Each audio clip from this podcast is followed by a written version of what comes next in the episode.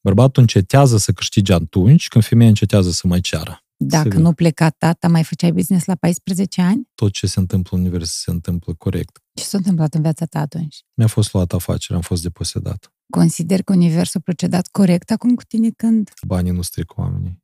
Banii doar scot în vileag sau dau în vileag adevărata natură a omului. Oamenii apropiați sunt cei mai mari killeri a viselor noastre. De la 18.000 de dolari împrumutați, am ajuns la o cifră de afaceri de 6 milioane de dolari într-un an și jumătate. Cum Tentă- câștig eu bani din Asociația Podcasterilor? Tu, mentor de afaceri, trebuie să mă înveți acum. Mă faci bogată peste noapte. Păi îți spun eu, eu la podcastul meu, lumea ca să ajung la mine, îi plătesc bani. De ce nu acționez? De ce nu încer un salariu mai mare? De ce nu vreau să îmi schimb mediul? Pentru că mătru să supere, pentru că șeful să supere, dar eu sunt un om bun, eu vreau să plac la toți. Asta se numește beneficiu uh, ascuns. Iată de ce nu ți-am luat bani să vii la podcast. Partener general OTP Bank. Sergiu Diaconu, bună și bine ai venit la Titania. Salut, bine te-am găsit. Ne-am înțeles că ne tutuim Da. și sunt onorată pentru asta. Este un um, protocol, se ciocnește, vin de la maestro, Te ciocnim rog. și le mulțumim uh, celor de la maestro că ne-au adus un vin care se predispună la cele mai sincere discuții cu un om de afaceri, un om din uh, business și o să te cunoaștem pe parcurs. Am văzut mai multe interviuri cu tine. Um, De asta aici o să abordăm probabil mai multe subiecte, chiar dacă eu nu mă adresez cumva oamenilor, doar oamenilor de afaceri, adică eu am un, um, un spațiu mai larg de uh, audiență cumva. Uh, De asta am zis că o să vorbim despre mai multe lucruri azi, nu doar despre business. Mă bucur că ai venit. Mersi Mersi. că ai găsit timp. cu drag. Ai cu venit drag. pe două zile în Moldova din Da. Londra. Da. Acum uh, stai în Chișinău un pic și stai și în Londra unde ai uh, alte activități. Hai Da. să vorbim ce face Sergiu de acolo acum. Ok. Deci eu sunt uh, mentor de afaceri acum și, uh, Și de mult timp. și uh, știi, în realitate, de mult timp, da, însă nu din punct de vedere, hai să-l numim, instituționalizat. Ok. Fiindcă mentorat fac toată viața mea, fiindcă sunt antreprenor, practic, de la 14 ani, unde am tot învățat uh, multe lucruri și crescând o echipă de fiecare dată când lansam un business, vrei, nu vrei, trebuie să-i mentorezi, să înveți cum să, să muncească și cumva vedeam că îmi reușește și oamenii de multe ori vin la mine după sfaturi, după recomandări și eu pe urmă am înțeles că un mentor de afaceri nu de sfaturi, el oferă doar recomandări, știi? Ok. E, e semantică, E dar diferență. e importantă, da, da. Și uh, acum 5 ani, cred, uh, am fost la un uh, curs mare de afaceri.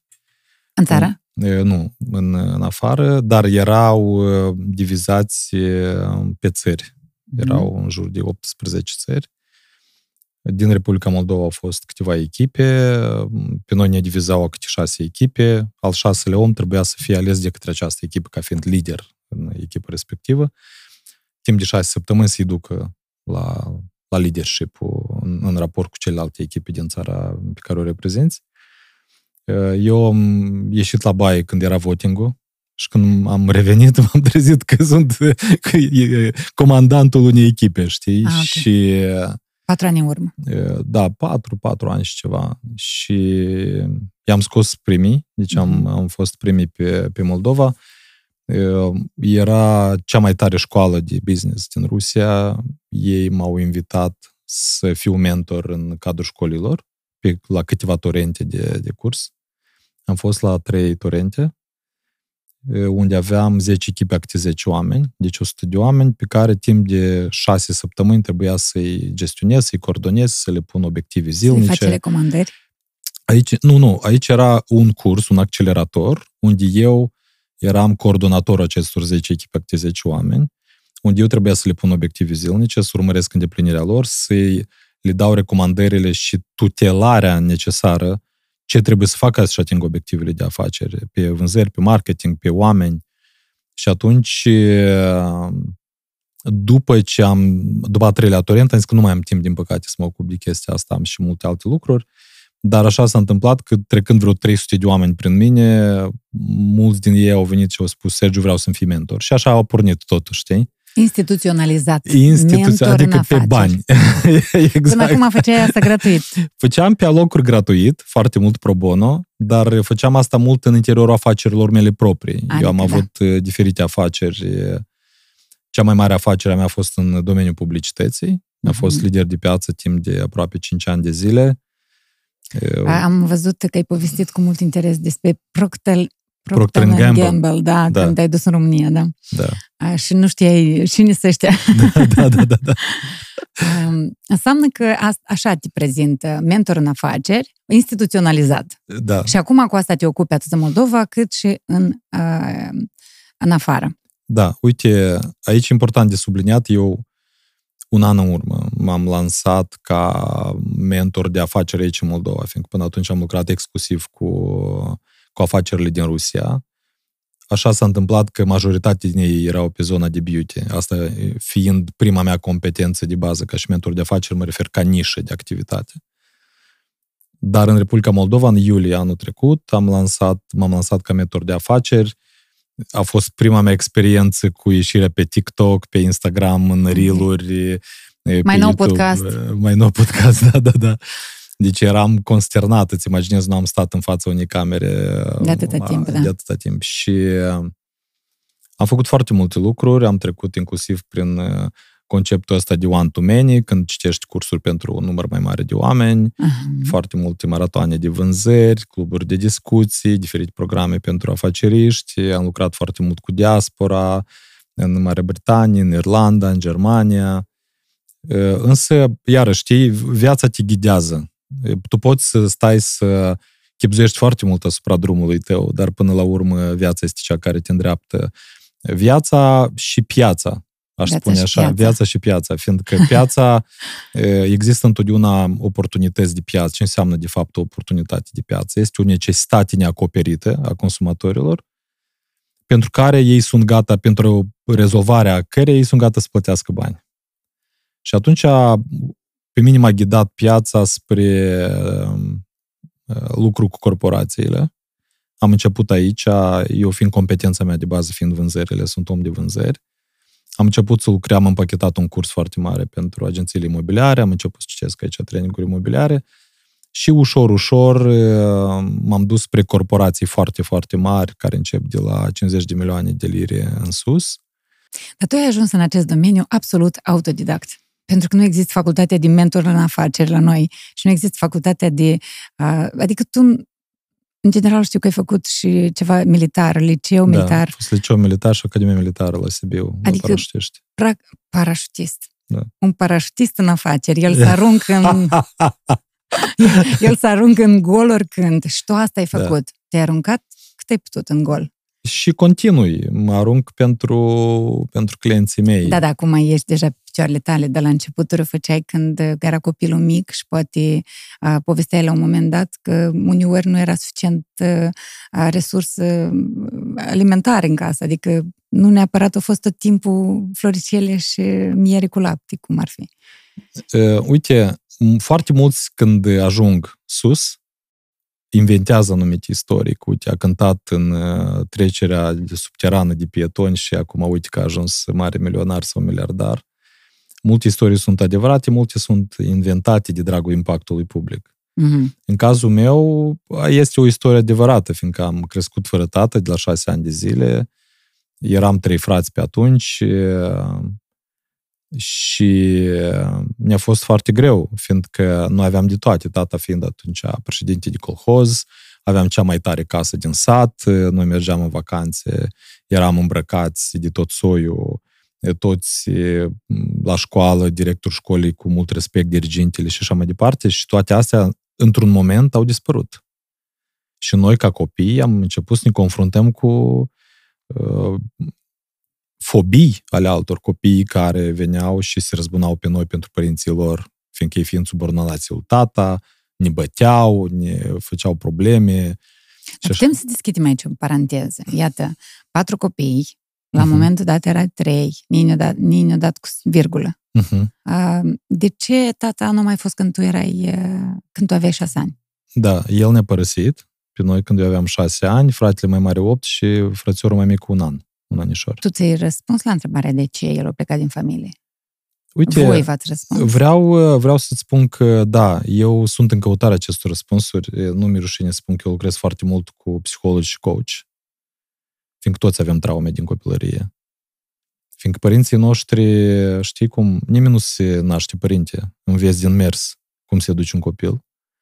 Și vrei, nu vrei, îți traumezi copilul printr-un cuvânt, printr-o frază, printr-o situație. De multe ori cu intenții bune. De mult, firesc, un, un părinte nu poate să aibă intenții rele, dar știi cum drumul în iad e pavat cu, cu, cu intenții bune și odată nu-l susții pe copil și el ține minte, da, odată l-ai lovit, mai ales dacă tu ești băiat și ești lovit de mama, bărbatul bătut de femeie, asta ți întipărește toată viața ta și trebuie să lucrezi foarte mult la capitolul ăsta ca să scoți din subconștientul tău și să scapi de, fiindcă el ulterior își urește partenerile sau are o anumită... Nu urăște, dar anumite preconcepții există. Cu siguranță eu am luptat ani de zile cu ele, inclusiv cu preconcepții de genul femeile sunt mercantile. Acum, eu mi-am schimbat viziunea și eu uh, salut faptul că femeile sunt mercantile, fiindcă femeia cât mai mult cere de la bărbat, cu atât mai mult bărbatul are capacitatea să câștige. Bărbatul încetează să câștige atunci când femeia încetează să mai ceară. Asta este axiomă. Și am lucrat mult la aceste preconcepții, fiindcă anumite traume din copilărie ne impactează dur viața când suntem oameni maturi.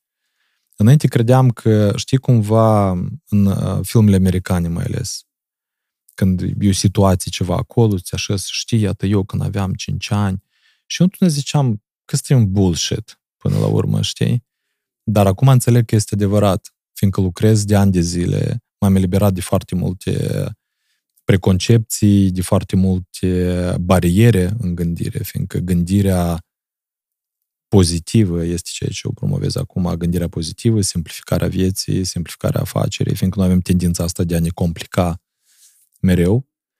Uite, acasă, vrei, nu vrei, părinții când se despart, ei prin copii se răzbună unul pe altul. Și copiii sunt cei care sunt în foc încrucișat, permanent. Fiindcă cumva un părinte îi face un rău copilului în speranța că copilul o să-l sune pe celălalt și o să-i spună. Și astfel se creează motiv de dialog între ei. Adică nu au maturitatea suficientă încât să se sune și să zic, ok, s-a întâmplat ceva, hai să ne așezăm ca doi oameni maturi să vedem cum noi putem să soluționăm această problemă prin dialog, fiindcă la mijloc sunt copiii noștri și noi eram trei copii, trei băieți. Adică îți imaginezi ce înseamnă pentru un bărbat să pleci dintr-o familie cu trei băieți. Și a fost greu, a fost dureros, a fost o luptă continuă între părinții noștri, uh, tata ne vroia la el, mama ne vroia la ea. Atunci, evident că, conform legii, mama întotdeauna are supremația la capitolul ăsta. Deși tata avea puterea socială ca să facă posibil ca noi să mergem la el, dar niciodată nu a aplicat uh, dar el a, pleca, a plecat și din localitate sau a plecat doar din familie? El a plecat și din localitate, atunci era încă Uniunea Sovietică. Și unde s-a dus? În, în raionul Costești, în raionul Rușcani, satul Costești, sau Oreșelul Costești da. pe malul Prutului. Acolo l-au pus lider, fiindcă el a fost cel mai tânăr agronom și președinte colhoz din, din istoria Moldovei. Noi ne tot mutam din câțiva ani, câțiva ani, atunci făceau rotația asta pentru a nu da drumul la rădăcini, să nu fii corupt mm-hmm. și așa mai departe. Și a plecat încolo, dar o știi ce m-a fascinat întotdeauna la el? Deci este singurul om din viața mea pe care nu l-am auzit niciodată să judece pe cineva. Când noi începeam să ne plângem pe mama, când el venea câteodată la noi, întotdeauna schimba tema, sau întotdeauna spunea că trebuie să înțelegem că e mamă ea și-a sacrificat uh, tinerețea pentru voi și voi trebuie să o respectați pentru asta. Trebuie să-ți spun că trebuie să ai o tărie de caracter fenomenală ca să nu judeci pe nimeni. Noi suntem toți campioni la a judeca pe cineva. Da. Mie de asta îmi place foarte mult versul de la Carlos Dreams. Vina e greu să o împarți la doi.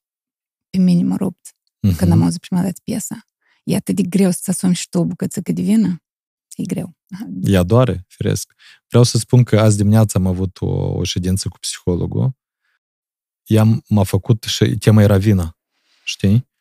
Și ea, după ce, fiindcă întotdeauna noi facem uh, ședința, după care intrăm în terapie. Uh-huh. Și în terapie i-am zis, ia un pic și o foaie, ia te rog frumos și adresează-te vinei tale. Așa și scrie, draga mea vină. Aha. Sunt și spune cine ești tu și scrie tot ce crezi tu despre ea și tot ce vrei tu să tot ce-ți vine în cap, scoate și pu- înșire pe, pe foaie. Eu după ce scriu toate astea, ea zice, iar acum te rog frumos să-mi spui cui tu în realitate ai adresat aceste cuvinte. Am rămas mască. Adică cărui om, că în realitate tu dând acest speech la adresa vinii, în realitate el era speech la adresa un, unei persoane concrete din viața ta. Ca tu ce ziceai, băi, ești, draga mea vină, ești inutilă, de ce ești în viața mea? Dispari, nu vreau să te cunosc, nu vreau să te știu. Îmi încurci să-mi construiesc fericirea și așa mai departe, știi? Dar în realitate astea erau spuse unui om. Și tu ai înțeles? Cărui Păi, om? sigur că am înțeles. Toți avem oameni din ăștia în jurul nostru. da, tu știi ce boceală la sesiuni, deci nu-ți imaginezi cu urlături în perne, cu tot tăcâmul. Știi? Dar e bine să subliniez ca auditorul tău să înțeleagă diferența dintre un psiholog și psihiatru. Sunt lucruri fundamental diferite. Și psihoterapeut. Da, mai, Iarăși, diferență. bine, psihoterapia, psihoterapeutul și psihologul sunt pe alocuri, pe, Da. sunt foarte aproape unii Da. de alții, dar uh, Psihiatru este clinică, îți dă și... A, a, deci el poate să-ți trateze și medicamentos. Medicamentos, exact, exact. Psihologul nu. Mie odată mi-a spus un medic o frază, zice, Sergiu, toată lumea, tot, toată lumea e nebună, pur și simplu nu toată lumea s-a spălit. Nu, asta precis, noi toți avem câte o doagă întoarsă, E pe câte invers. sărit, da.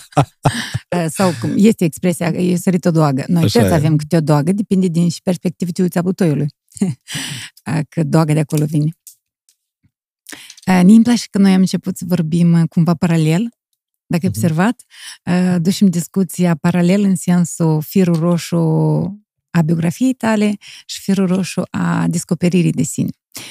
Și ar fi să continuăm așa Te rog. și să aflăm uh, în continuare, să mergem și pe linia biografică, adică tu ții minte când tata au plecat, tu ții minte anumite aspecte de acolo, uh, tu ziceai, ei să pedepsesc copilul ca să atragă atenția partenerului. Nu, nu vorbim acum de părinții tăi concret, un pic generalizăm și Mhm. mulți o să regăsească în uh, pedeapsa uh, către copil pentru, că atrage, pentru a atrage atenția partenerului, cumva. Tu lucrurile astea le ții minte, chiar dacă aveai doar șase anișori.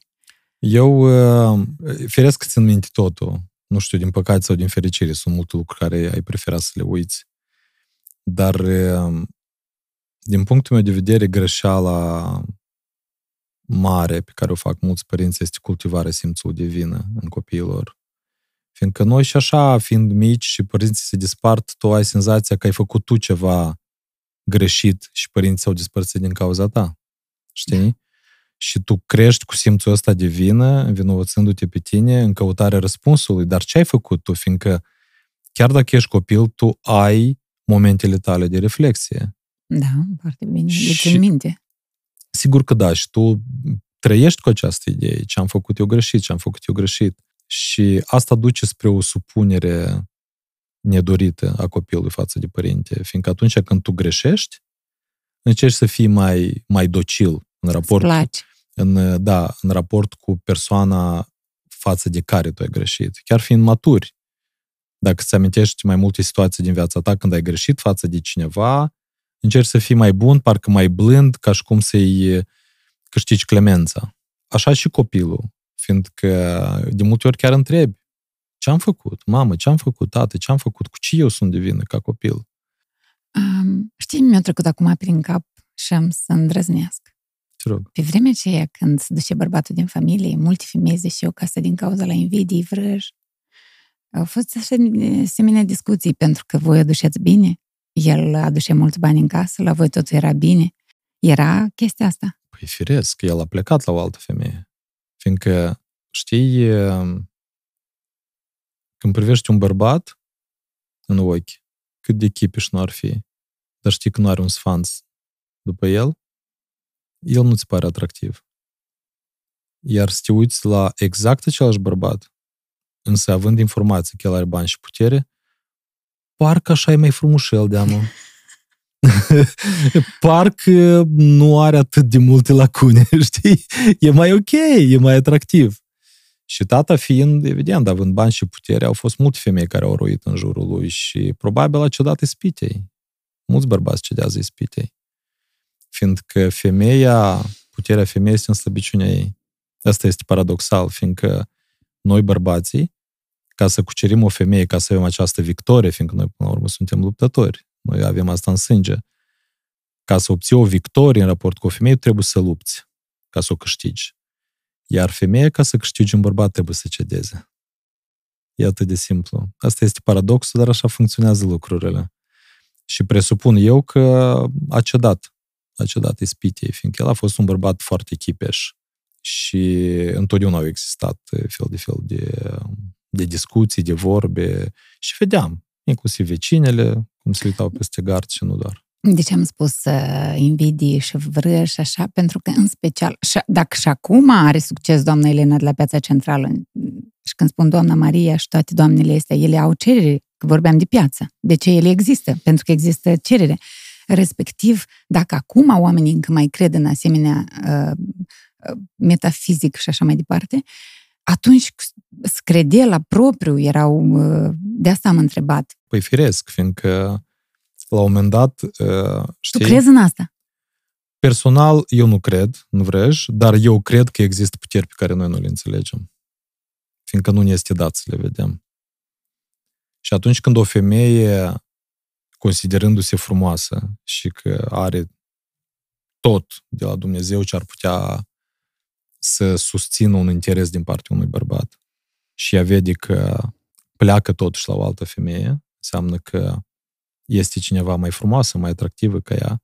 Și atunci, din punctul meu de vedere, asta este un mecanism de, de autoapărare. Atunci când tu încerci să te justifici în fața ta proprie, să te autojustifici, că nu neapărat că e mai frumos ca mine, l-a vrăjit. Înțelegi? Asta e mai ușor de trăit. Asta însă nu înseamnă că acea femeie nu a umblat pe la fel de fel de vrăjitoare, cu cărți, cu cimitire, cu am auzit fel de fel de istorii.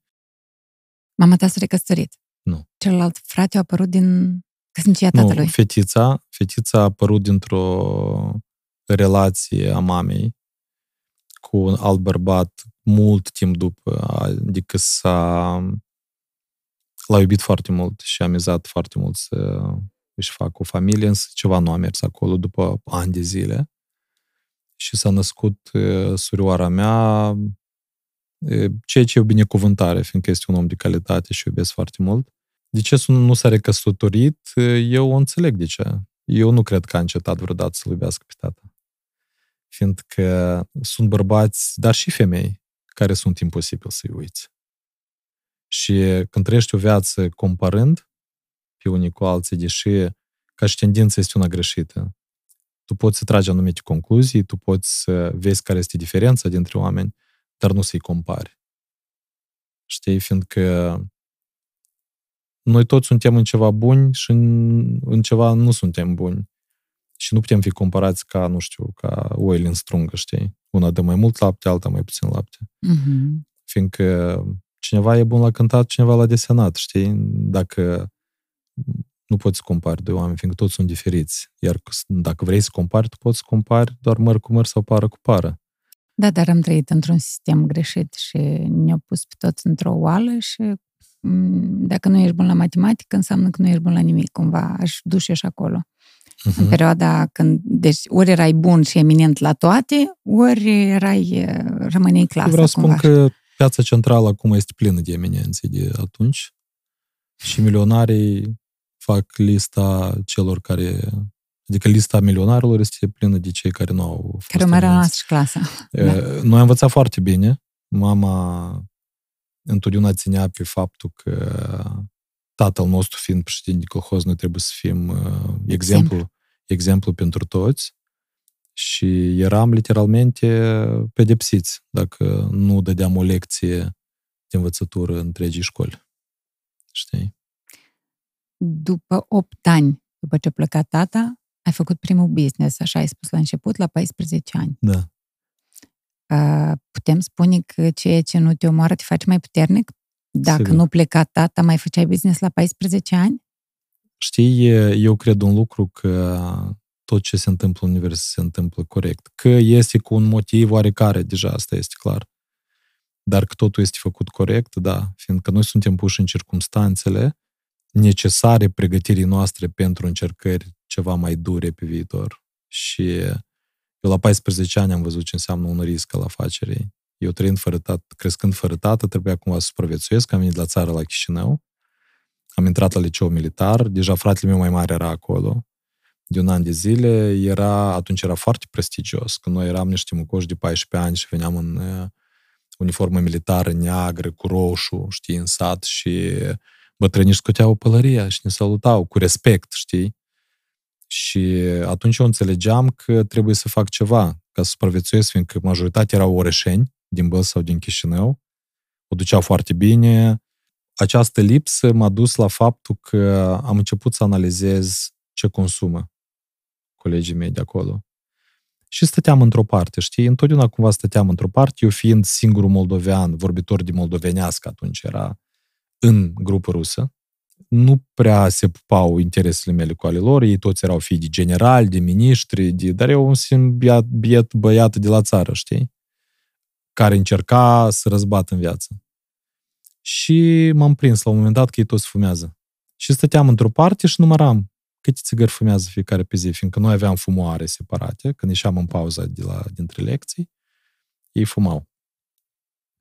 Și atunci eu înțelegeam că, uite, este ceva ce ei consumă frecvent, nu pot să se autoprovizioneze, fiindcă noi este liceu militar, deci este instituție militară de tip închis, și înțelegeam că ei de un, în teritoriu nu erau, nu știu, Ghereti sau ghereti ceva, da. sau... Și săream gardul cu riscul să fiu exmatriculat, cumpăram țigări în, în oraș și săream înapoi gardul și le vindeam acolo. Și ce La chestie, bucată. La buca, până acolo mai este. ce era interesant, de fapt, atunci eu am, eu am înțeles că același produs în condiții de piață diferite are preț diferit. De exemplu, uite tu o sticlă de apă de 0,5, sticla asta de apă, ea în uh, supermarket costă, de exemplu, 9 lei. Da.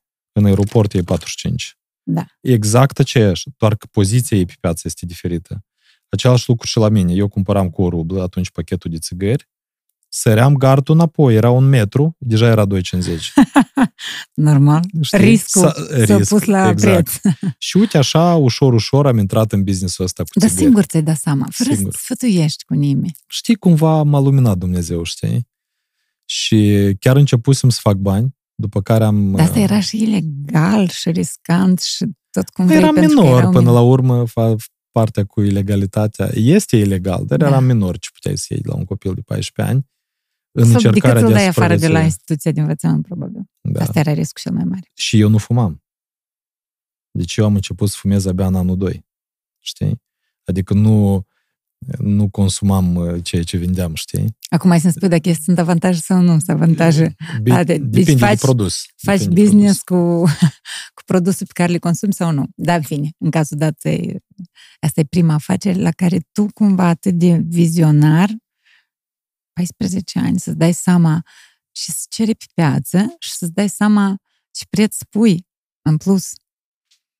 am mers așa, pe bâșbăite. Îți imaginez că nu aveam capacitatea să-mi fac anumite calcule, fiindcă de multe ori pur și simplu îți vine. Ce făceai cu banii? Câți bani era prima dată când aveai mulți bani ai adunat Prim, deodată? prima dată am avut, eh, cred eu, în vreo două săptămâni am strâns 50 de ruble. Asta era atunci mult. Era, Echivalentul Doamne la ferește. cât acum? Păi imaginează dacă un, eh, mergeam de la gara auto din centru, liceu militar era pe Doina, unde e Academia de Poliție Mhm. acum, acolo era liceul nostru, eram numărul unu în Uniunea Sovietică, ca dotări, ca tot.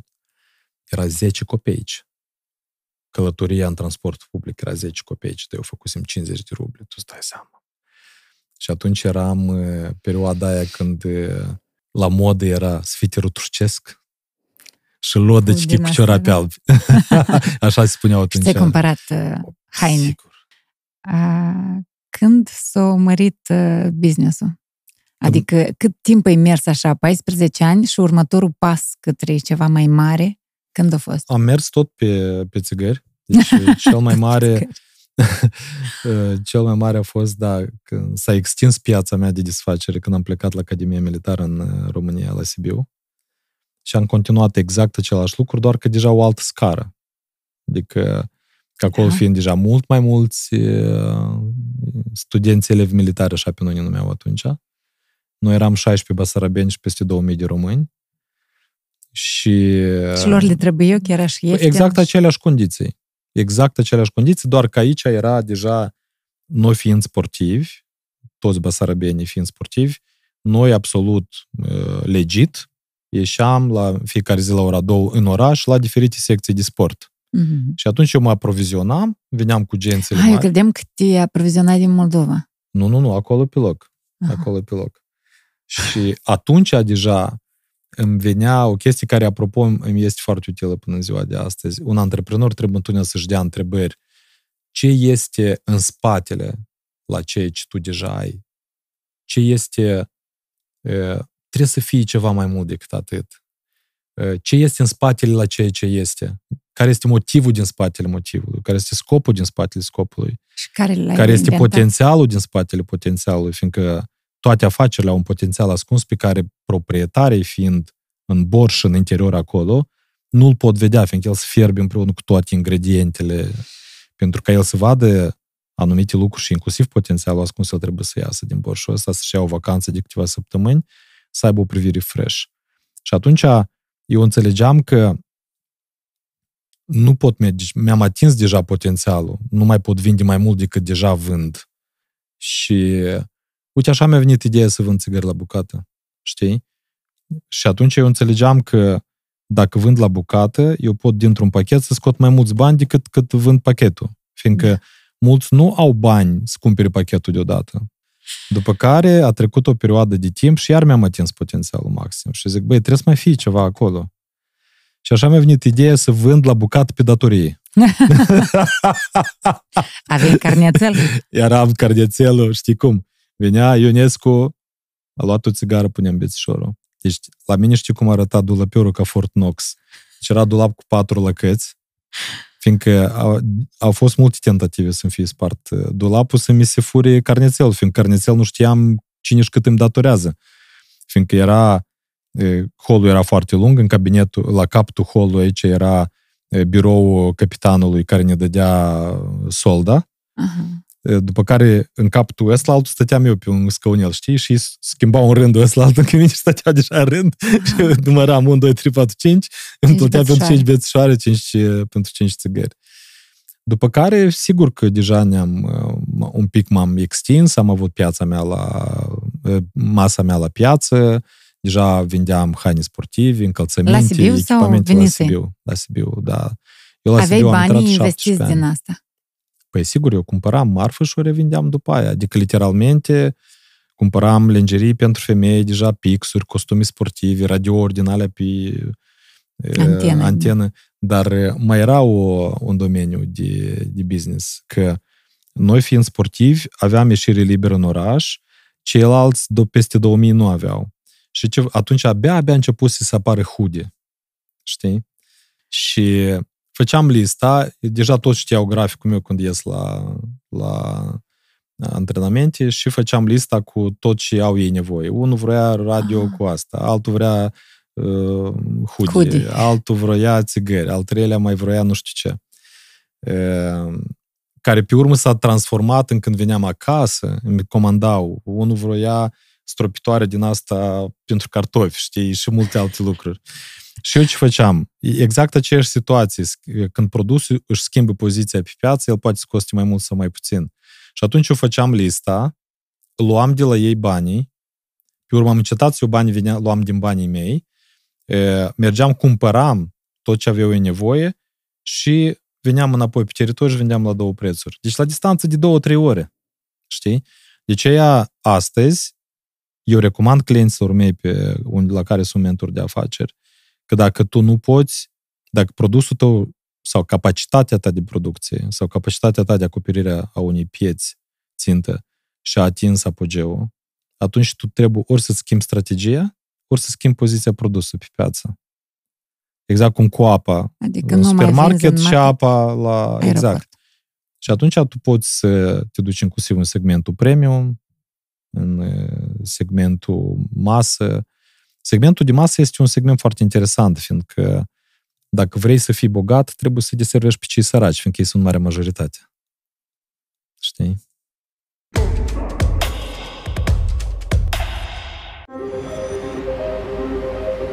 Cele mai bune schimbări sunt cele care fac lucrurile frumoase să se întâmple.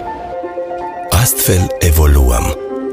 Dăm conturi ideilor și construim o lume mai bună cu fiecare inițiativă socială, afacere sau proiect. O lume în care suntem mândri să trăim. OTP Bank. Pentru un viitor sustenabil. După Sibiu, după școală, ce a urmat? Te-ai întors în Chișinău. M-am întors în Chișinău, am lucrat în armată vreun an și jumătate, am înțeles că nu este pentru mine. Și așa am plecat la civilie. Am trecut o perioadă extrem de grea, fiindcă eu când am revenit la Sibiu aveam 21 de ani. Într-o perioadă foarte scurtă de timp am întâlnit-o pe actuala mea soție și deja se născuse fica. Noi atunci lucrând la stat, ea era prezentatoare de știri la mesager la televiziunea națională și eu lucrând în armată, deci ambii lucrând la stat, atunci ne dădeau salariu odată la 5-6 luni de zile, deci era grav ce se întâmpla atunci la buget și înțelegeam că trebuie să mai fac ceva. Eram gata să merg să-mi vând verigheta, să descarc la vagoane și atunci soția mi-a zis, Sergiu, dacă tu vinzi verigheta, eu o divorțez. Fiindcă ăsta este simbolul unicității noastre, știi? Și uite așa am, am ajuns uh, pe mâna unor uh, escroci care se dădeau agenției de modele, de modeling, care promițându-mi că îmi dau mamă podiumurile din Paris și Ford Models și Elite Model Look, toți, nu mai trebuie să vin la ei, să le dau bani, de unde am, de unde nu am, să-mi facă ei portofoliu și să-l trimită la Paris. Știi? Dar stai, și trebuie tu, cum ai descoperit uh, modele? Macler. Nu, da. Eu căutam atunci pe Macler cum pot să mai câștig niște bani, fiindcă m-am lăsat dus de val, m-am dus la ei, foarte repede am înțeles că e o cacealma, însă mi-a plăcut foarte mult domeniul Mhm. și în scurt timp am decis că îmi deschid propria mea agenție de modele. Am început să Dar ai studiez. apucat cu dânsi ceva să faci? Cu ăștia care... Am făcut câteva te amăgeau. ședințe foto, păi așa și mi-am dat seama că ei de fapt nu făceau altceva decât te storcau bani. Tu le dădeai bani ca Toți le uiteriu. dădeau bani. Aha.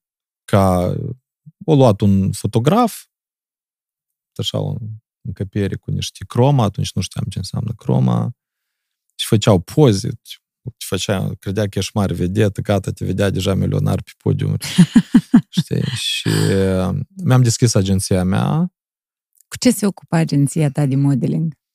Eu am deschis uh, agenția mea în formatul în care am deschis-o eu, nu a durat, cred că, nicio lună. Uh, nu, că e o chestie pozitivă, de fapt. Am deschis uh, agenția mea de modele, nici n-am deschis SRL sau ceva, pur și simplu m-am numit uh, Asociația Modelilor de Moldova, știi? Mare chestie, asociația. E chestie fantastică, știi? Trebuie să-ți vină în cap în care chestia asta la 20 Nu, că de deodată ani. te gândești la asociația modelilor din uh, Moldova, te gândești la o chestie de stat mare, de asta e Păi asta și-a fost guvernamental, miza. frate. Atunci am înțeles uh, cu- cum funcționează marketingul. De fapt. Iar autodidact. da, da, din da. militarie în modeling. Exact. Au fost multe etape din astea. Și una din fetele pe care eu le-am angajat era prietenă cu proprietarul unui club de noapte. Mhm. Și eu m-am dus, ea mi-a făcut cunoștință cu el și eu m-am dus la el și îl întreb, uite, când la tine este cea mai proastă zi ca vânzare bilete? Și el îmi zice, joi. Și eu zic, eu vreau joi asta să fac uh, defile prezentare de modele, știi? Și eu întotdeauna am crezut în viață în punctele de neîntoarcere, the point of no return, unde tu trebuie, știi, atunci când tu conectezi creierul, când, de exemplu, vrei să faci ceva și tu în interior înțelegi că este calea ta sau că tu trebuie să procedezi astfel, însă atunci când tu conectezi guma asta nemesticată a gândurilor mereu, da? Când tu te duci în partea logică a Da, creierului, dacă, da, cum, da, așa? exact, partea logică nu face nimic altceva decât începe, începe să sădească îndoieli. Ori, anume asta, procesul ăsta de regândire permanentă a creat cele mai mari cimitire de vise. Fiindcă acolo sunt îngropate cele mai multe vise ale oamenilor. Deci tu crezi că atunci când îți vine ideea, până a ruguma în logică toate ca să-ți dai îndoieli, Acțiune. trebuie să promiți ceva. Da, trebuie cum să... spune Tony Robbins, make your move, fă mișcarea ta. Fă mișcarea, nu te uita înapoi, astfel tu treci acea linie de nereîntoarcere și deja altă A, tu sarcină. nu mai poți da înapoi, gata. Nu mai poți da înapoi. Ca la tine care a fost în momentul în care nu mai puteai da înapoi? Păi Acea m-am dus și am seară făcut de... de... promisiunea. Acea seară de joi la club. Da, doar că până la joi în sine, eu m-am întâlnit cu acest proprietar, am agreat cu el că joi fac prezentare de modă la el, în premieră, deci atunci nimeni nu făcuse așa ceva în Moldova. Eu i-am promis, dar eu nu aveam nimic. Da, eu nu că- aveam modele, nu aveam haine de prezentat nimic, nimic, nimic. Și trecând această, această linie sau punct de, nere- de neîntoarcere, eu am fost, m-am pus singur pe mine în poziția de a nu ceda și de a merge mai departe. Și astfel eu am găsit un magazin de haine franțuzești de branduri eh, foarte mari, după care am lansat pe piață discuții că, uite, asociația agențiilor din Moldova și aici m-a ajutat foarte mult anume denumirea. Cuvântul asociație. Exact. Și au început să vină la mine să se ceară pentru acest defileu uh, foarte multe modele uh, de mare rang. Atunci era, probabil o cunoști de la Prime, prezentatoare de știri Irina Babusenko. Ea a fost Miss Moldova. Da, eu știu. Și ea a fost printre primele care a venit. Și atunci, Spune din ce câștigai tu bani pe buni având agenția de modeling? atunci încă nu Modelele câștigam îți pe dădeau- nimic. Mhm. Atunci nu câștigam încă pe Dar din nimic. ce visai că să câștigi bani? Modelele să-ți dea bani? Părinții modelilor să-ți dea bani ca să nu, le nu așa fotografiezi, fii frumoasă? funcționează, nu așa funcționează lucrurile.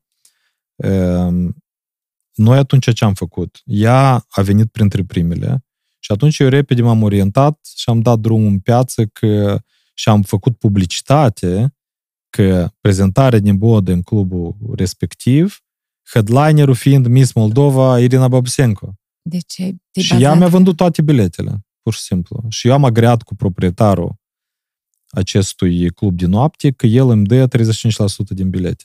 Aha. Știi? Și nu știu cum a adus mintea să chem presa la această prezentare de modă. Și după prezentarea asta de modă, noi nu aveam nicio lună de zile, dar a fost în realitate ceva fantastic. Deci Irina plus câteva modele care erau deja foarte experimentate, au făcut un show de zile mari. A fost frumos, frumos și colecțiile foarte faine. Și peste vreo trei zile mă sună cineva, care eu știam cine este, m-a invitat, era cea mai mare agenție de modele atunci, Elite Centru, m-a invitat la o discuție. Mai era una. Păi Deci era, era cea mai deja- mare. Păi, Aha. sigur, păi pe piață existau Erau atunci deja jucători, sigur, Mhm. sigur. Fiindcă erau, erau Elicentru, era Viva Models al lui Vidrașcu, erau mai multe. Asta până la 2000. E, Asta era... Până în anul 2000. Până în anul 2000. Asta era 98. Deja 99, erau. Mhm. Da. Și m-a invitat la o discuție.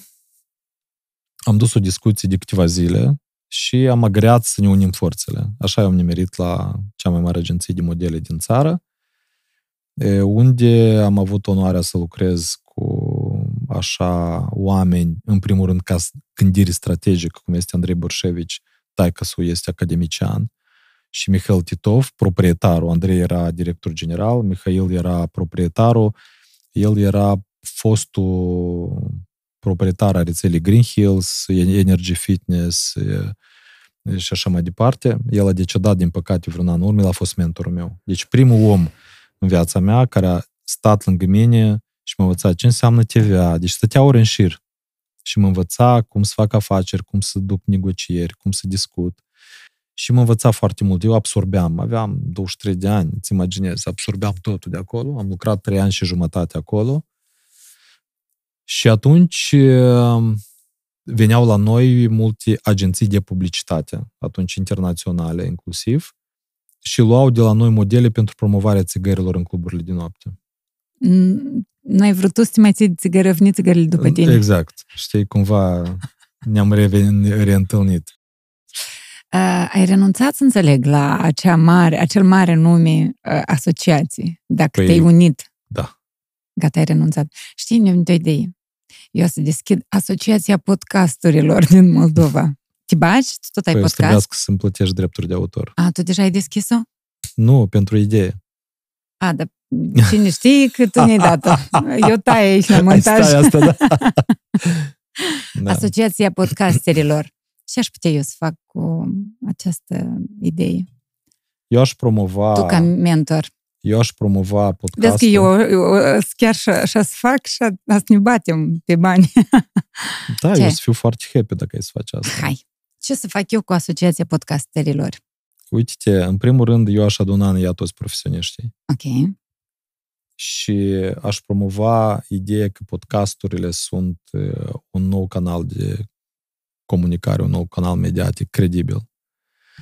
Fiindcă dacă ai observat, majoritatea podcasturilor sunt acele instrumente mediatice în cadrul căreia, în primul rând datorită uh, lungimii, până la o oră, majoritatea moderatorilor reușesc să scoată măștile de pe fața invitațiilor și este o discuție sinceră. Oamenii au posibilitatea să te cunoască așa cum ești tu în realitate. Pe când interviurile în presa scrisă, că e online, că e tipărită, nu contează, clipurile video, reel-uri, acolo noi toți purtăm măști. Noi acolo arătăm așa cum vrea lumea pe noi să ne vadă, nu suntem cei adevărați. Iar acum tendința este spre autenticitate. Oamenii vor adevăr, vor transparență. No bullshit. Și atunci, podcastul, din punctul meu de vedere, este un instrument fantastic, care sper să nu se compromită, cum au făcut-o influencerii care este un, uh, un instrument uh, foarte transparent și sincer din punctul meu de vedere. Dacă Așa, nu are cum tentă... câștig eu bani din Asociația Podcasterilor? Tu, mentor de afaceri, trebuie să mă înveți acum, ne dai o dovadă că mă faci bogată peste noapte. Păi spun eu, eu uh, la podcastul meu, lumea ca să ajung la mine, îi plătesc bani. Dar tu unic câți bani ai dat ca să vii aici? N-ai cerut, nu-ți dau. am și-am ratat. Dar dacă și era acum, e târziu? Da. Ok. Nu, asta este. Următoarea invitație care să vină să dai bani. Sau poate următoarea invitație a mea la tine o să fie cu bani. A, tu să-mi dai mie? Da. Sau eu ți să-ți dau ca să vin la tine? Putem să vii tu la mine și eu la tine facem barter. Um, Uite, în realitate, gluma deci cum glumă, câștig bani? Știi, mie aici întotdeauna mi-a plăcut cum din într-un canal media a reușit întotdeauna să facă bani Pavel Zingan. Uh-huh. Știi?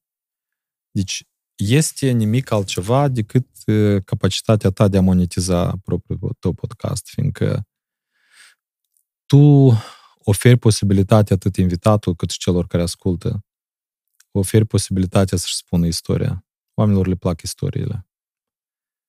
Și mulți din cei care vin să-și spună istoria sunt gata să plătească bani mulți din cei care văd că tu ai audiență sunt gata să plătească bani pentru un product placement, da, pentru o plasare de produs, pentru o mențiune în timpul podcastului. Da, dar eu asta deja fac. Adică păi... întrebarea este cu ce m-ar ajuta asociația podcasterilor?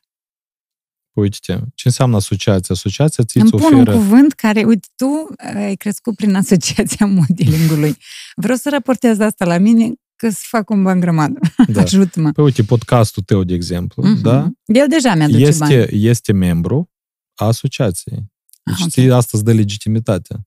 Și tu devii deja mai big. Așa, eu devin mai big. Ceilalți podcasteri trebuie să-mi dai bani ca să intre în afacerea, Bravo. în asociația podcasterilor. Exact. exact. Asta nu e penibil. Nu este absolut deloc penibil și spun de ce. Mulți au podcasturi, dar nu au platformă. Fiindcă tu, ca asociație, le oferi nu doar un acoperiș, da, o umbrelă sub care se ascund toți podcasterii. Tu lor le oferi anumite avantaje. Uite, tu îmi plătești mie cotizația anuală, lunară sau trimestrială. Ok. Eu îți ofer platou, da, vii, te filmezi, faci uz de toate resursele mele, tu plătești cotizații, da? După care noi facem pachete de publicitate, unde, de exemplu, eu, da, vin un maestru, ca să mă reclamez, mă reclamez nu doar la tine, dar la tot, toate podcasturile din asociație. Și atunci cecul pe care îl plătesc e mult mai mare. Și atunci ei au beneficiu de la faptul că ei sunt în asociație, nu doar că îți plătesc ție cotizații, dar ei primesc bani de la clienții tăi care ei, pe care ei plasează în podcasturile lor. Fiindcă cel care vrea să plaseze publicitate este interesat de ce? De un auditoriu cât mai larg. Iar auditoriul tuturor podcasterilor din Moldova întotdeauna o să fie exponențial mai mare decât auditoriul unui singur podcaster. Și atunci când tu ai un auditoriu mai mare, de exemplu, tu îi spui, uite, dar vii, vii doar la mine, de exemplu, plătești 1000 de euro.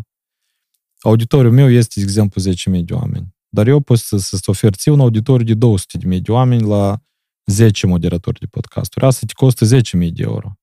Și atunci tu așa câștigi 1.000, dar așa tu poți, de exemplu, să iei 5.000 și celelalte 5.000 îl împarți între ceilalți 10. Eu mai am o întrebare. Te rog. Cum o să simtă omul care din fața ecranului, care o să vadă același om care îți duce la toți podcasterii înscriși în asociații, nu se murdărește imaginea. Dar nu e, eu nu vorbesc de același om, eu vorbesc de același brand care se reclamează, indiferent cine este Invitat. invitatul, sigur. Eu vreau să-ți spun că este bine, iată, de exemplu, când aveam uh, podcastul meu la Radio Zoom, uh-huh. eu invitam oameni pe care nu știa nimeni, adică antreprenori. Și îți spun de ce. Fiindcă oamenii nu știu cine stau în spatele afacerilor. Uh-huh. Consumatorul vede sau face uz sau beneficiază de, produs. de munca antreprenorilor, dar pe ei nu-i vede nimeni. Cine este în spatele acestui produs? Ce face el? Ce sacrificii aduce ca să-mi pună mie pe masă? Acea pâine sau acea bere sau acea pulpă de găină? Sau care umple mie masa de Paște? Și atunci am început să, fiindcă toată lumea invita, nu știu, sunt până la 10 oameni, pe care invitau toți la podcasturi, deja lumea le știa toate istoriile din toate punctele de vedere. Eu însă întotdeauna am pus accent pe antreprenorii simple, fiindcă până la urmă pe ei se ține economia, nu pe ăștia 10 mari, dar pe cei 100 de mii de antreprenori mici, care formează până la 75% din mm. tot, toți banii care se învârt în, în PIB-ul nostru. Și atunci oamenii au început să cunoască oameni simple, au început să cunoască oameni simple, fiindcă exemplu pentru un om simplu poate să fie un om ca el, fiindcă un, un antreprenor care este mai aproape de da. oameni, da. nu acolo undeva sus, pentru care, care poate să pară pentru un om de rând o istorie prea neadevărată sau prea complicat ca să ajung și eu acolo. Dar atunci când tu asculți istoria unui antreprenor care este Te foarte aproape de tine, pic, da. tu începi să crezi, în cred- este credibil și tu înțelegi că dar acolo pot să ajung și eu. Da, poate acolo încă nu, dar uite aici, în primă linie, eu da. pot să ajung. După care în a doua, după care într-a treia. Dacă o să deschid Asociația Podcasterilor, te chem la lansare, invitat de onoare și să-mi spui de câți bani să-ți dau. Ok, să ne înțelegem noi. nu știu dacă invit Asociația Podcasterilor. Asociația Podcastului. Eu aș spune Asociația moderatorilor de podcast sau ceva de genul ăsta. Adică trebuie de gândit un pic, fiindcă știi cum se zice, cum ai să o numești, așa o să se dezvolte. Ah, când da. îi dai numele. E o, e o temă interesantă în realitate, fiindcă e un trend, eu sunt curios cum de până acum n-a ajuns să fie asociația bloggerilor, care ar fi rupt. Ideea este, acum și ne e, și ne primul așa Tu poți face și asociația, nu podcasterilor, poți face asociația influencerilor. Și atunci tu îți lărgești auditoriu, tu iei nu doar oamenii din podcast care fac podcast, tu iei oameni care au uh, portalul lor, cum este Pavel Zingan, doar online. Mm-hmm. Ai influenceri, ai blogeri, care ai e avantajul, um, să zicem, influenceriței Lilu? Ah, mi-a venit acum mm-hmm. prima. Ea are aproape jumătate de milion de urmăritori. Care e avantajul ei să vină dar ți-e interesant subiectul ăsta, dacă vrei să schimbăm. Da, sigur, da, da nu interesant. este absolut nicio problemă. Noi acum nu vorbim despre concret. Un pic generalizăm, doar că dăm exemple ca să fie clar pentru mine uh, mai multe lucruri. Care e avantajul, să zicem, uh, uh, influențăriței Lelu, care ar veni la mine la Asociația Influențărilor din Moldova? Noi suntem uh, ființe sociale și pentru noi este important să aparținem unei caste. Oamenii de sine stătătorii, le este foarte greu să existe.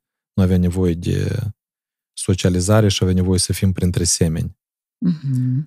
Și cât de profesionist tu n-ai fi, și, dar ea este un profi, întotdeauna ai ce învăța de la alții. Știi? Și atunci totul de, depinde de funcțiile pe care le va îndeplini această asociație, fiindcă voi trebuie să aveți, nu știu, ședințe, lansări, evenimente în interior, să invitați fel de fel de speaker din afară, traineri, care o să predea noi tendințe de producție video pentru influenceri și așa mai departe. Adică ei trebuie să aibă inclusiv această hrană intelectuală, profesională din această asociație, fiindcă cotizațiile pe care ei le plătesc, ei le plătesc uh, pentru a obține ceva în schimb, nu doar ca să-l îmbogățească pe cel care stă în spatele asociației. Dar cel mai bine eu aș deschide un club a influencerilor, nu o asociație. Da, clubul e mai modern. E mai modern, asociația sunt deja profanate ca noțiune. Asociația... Clubul influencerilor din Moldova, de ce nu? Putem să ne întoarcem acolo unde eram la modeling. Uh-huh. Erai deja în culmea succesului în asociația modelingului. Nu asociația, era deja agenția de modeling. Agenția. Bine, nu pot spun că era culmea succesului. Am avut într-adevăr o prezentare de modă de succes.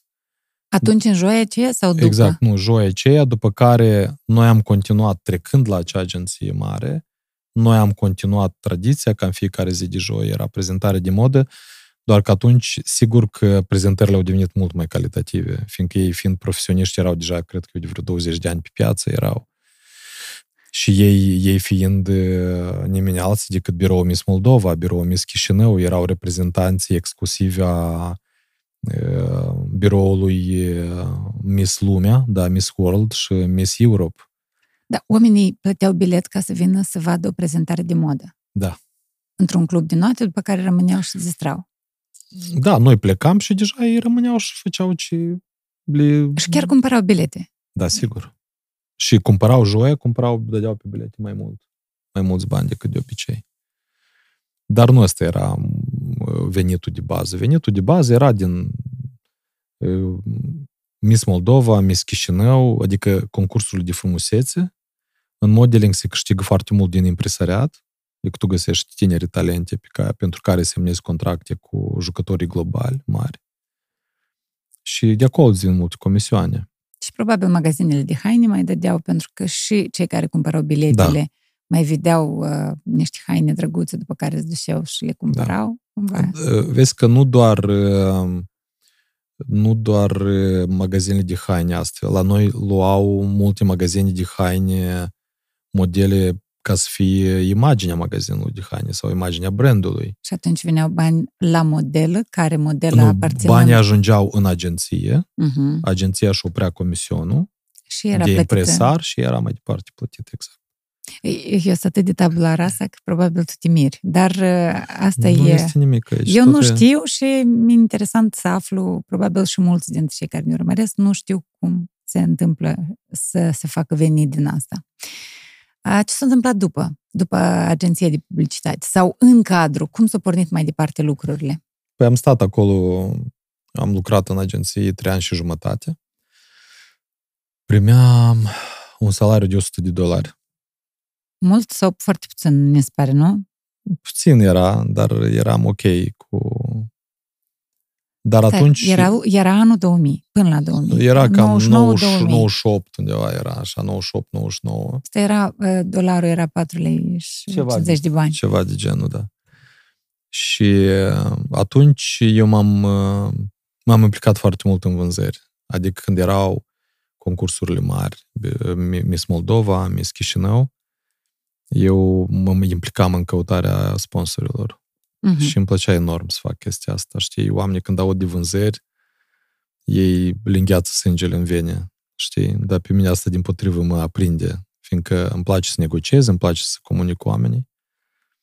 și m-am implicat foarte mult în vânzări, având comisionul meu din, din vânzările respective, din sponsorizări pentru evenimentele noastre. Noi atunci aveam inclusiv în interiorul grupului agenții de producători, adică făceam evenimente foarte mari pentru Sun TV, pentru, adică pe noi ne angajau mulți să facem evenimente mari publice.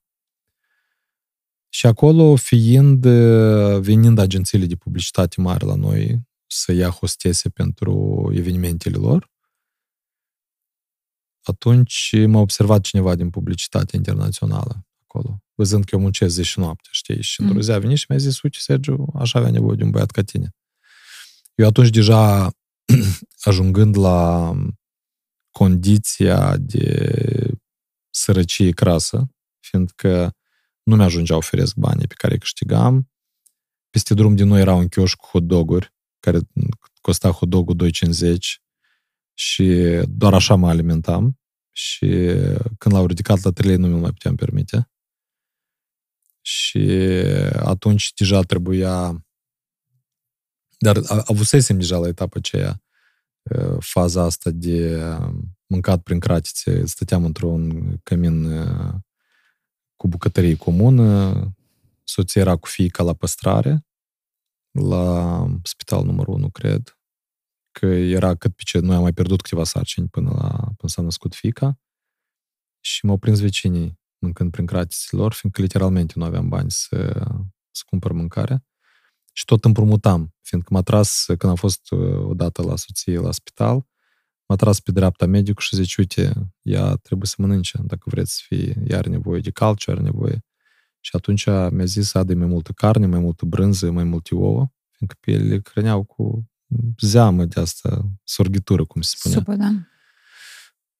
Și tot ce împrumutam, tot ce făceam, cumpăram și duceam acolo, știi? Și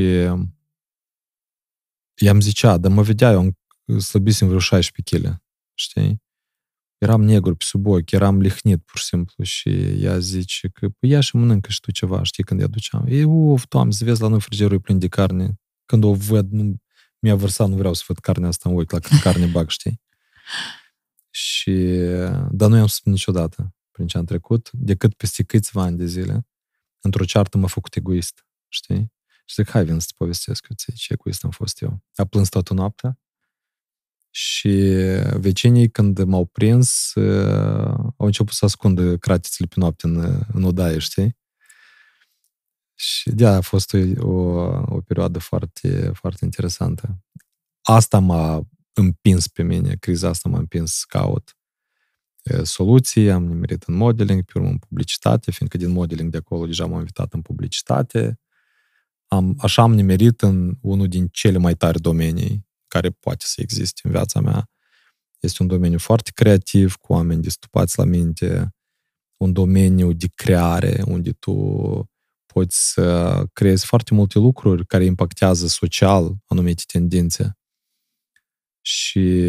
Cum se numea agenția de publicitate? Brand Lux. Brand Lux. Brand Lux, da. Atunci spărnea moda asta că peste tot să fie lux. Lux, prim, Briliant, da, premium. Da, da, da. Regal. Am fost și acolo, am lucrat cu cu persoana care m-a angajat pe mine, am stat acolo, am lucrat împreună cot la cot trei ani, până când am, am înțeles că vreau să merg mai departe de sine stătător. Ce făcea agenția de publicitate? De toate. Adică făcea De toate. videoreclame. Care videoreclame?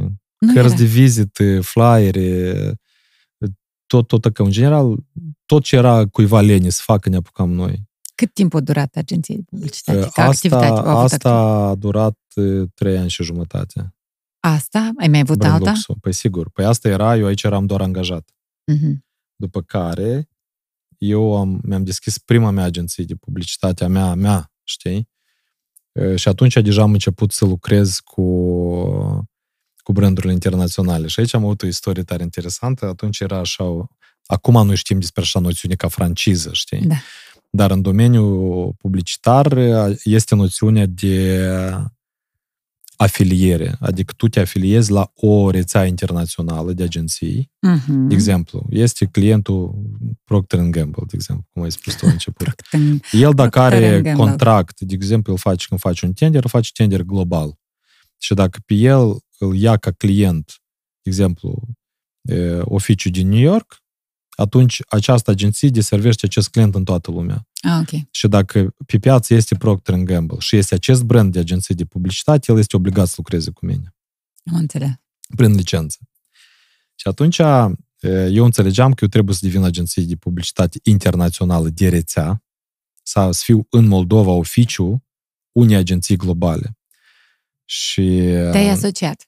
e, la un moment dat, da. Dar istoria interesantă era alta, că m-am dus, e, am scris niște e mail în Germania și așa de repede am primit un, e, un mesaj că, uite eu am câteva zile libere dintre două deplasări, îmi scrisese o, o doamnă, o nemțoaică, director regional pe CSI.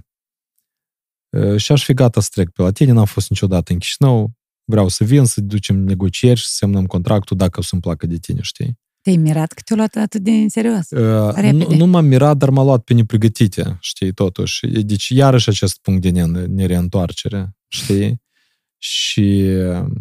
Dar eu eram panicat, fiindcă oficiul meu era într-un subsol pe centru.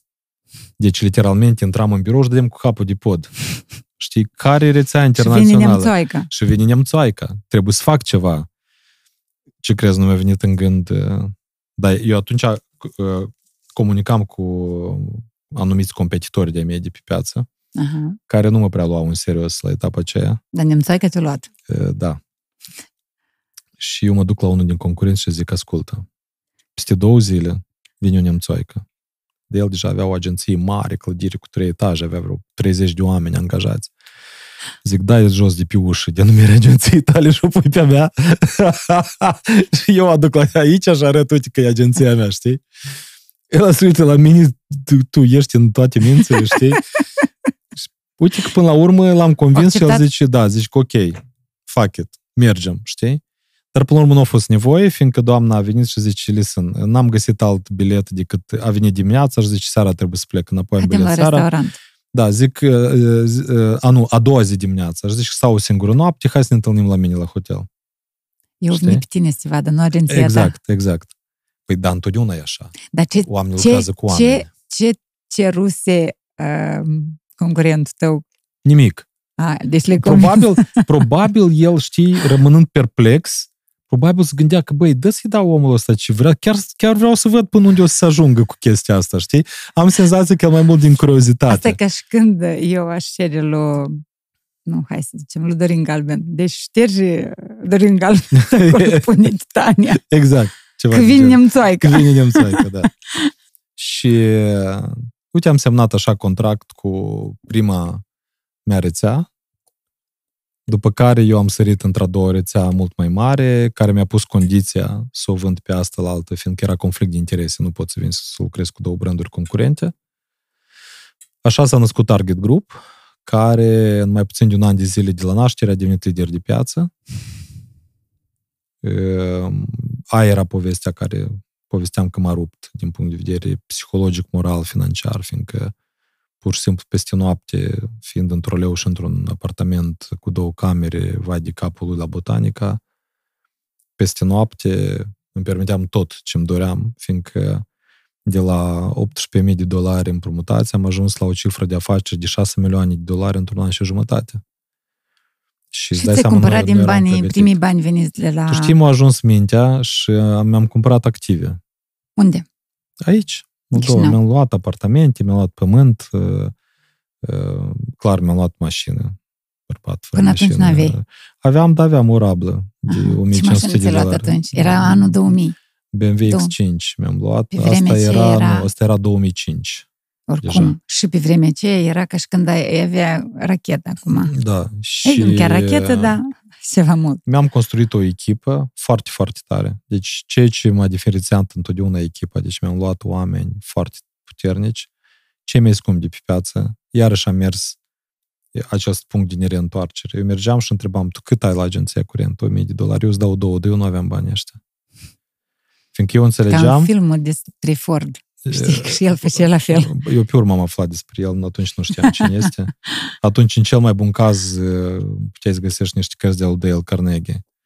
Și datorită echipei, am, agenția s-a propusat foarte, foarte repede. Am ajuns lider de piață în mai bine, în mai puțin de un an de zile.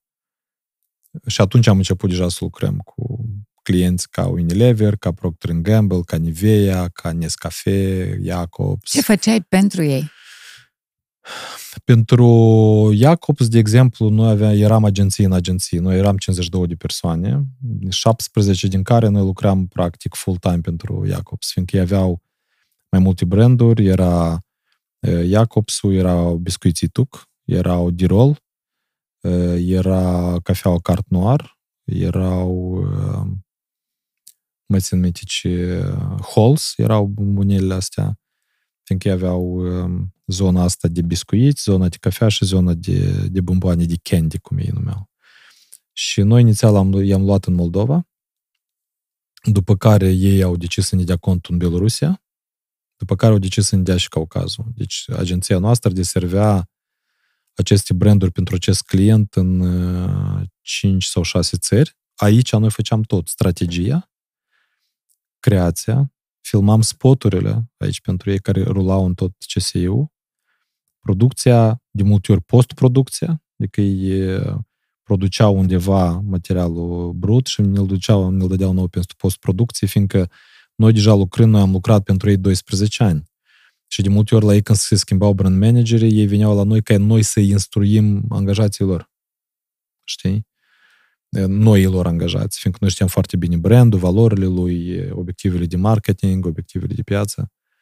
Și datorită acestui brand, acestui client care, fiind foarte happy cu, cu ce le prestam noi, ne-au înaintat la concursul ăsta internațional de excelență în marketing, care s-a întâmplat să fie în Zurich, la televiziunea națională.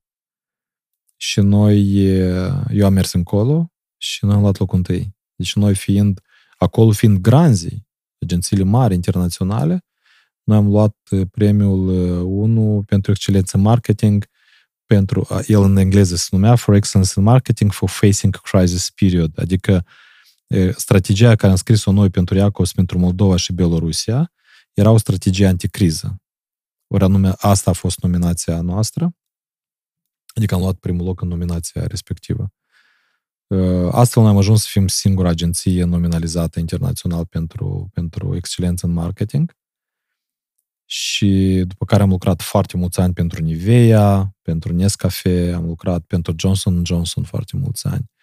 Adică noi, cred că 90% din brandurile noastre din agenție erau branduri internaționale, din cei locali erau deja Mobias Banca, era Moldova Zahăr, era Unite, de exemplu, creația pentru Unite, pentru lansarea Unite pe piață a fost făcută de Target.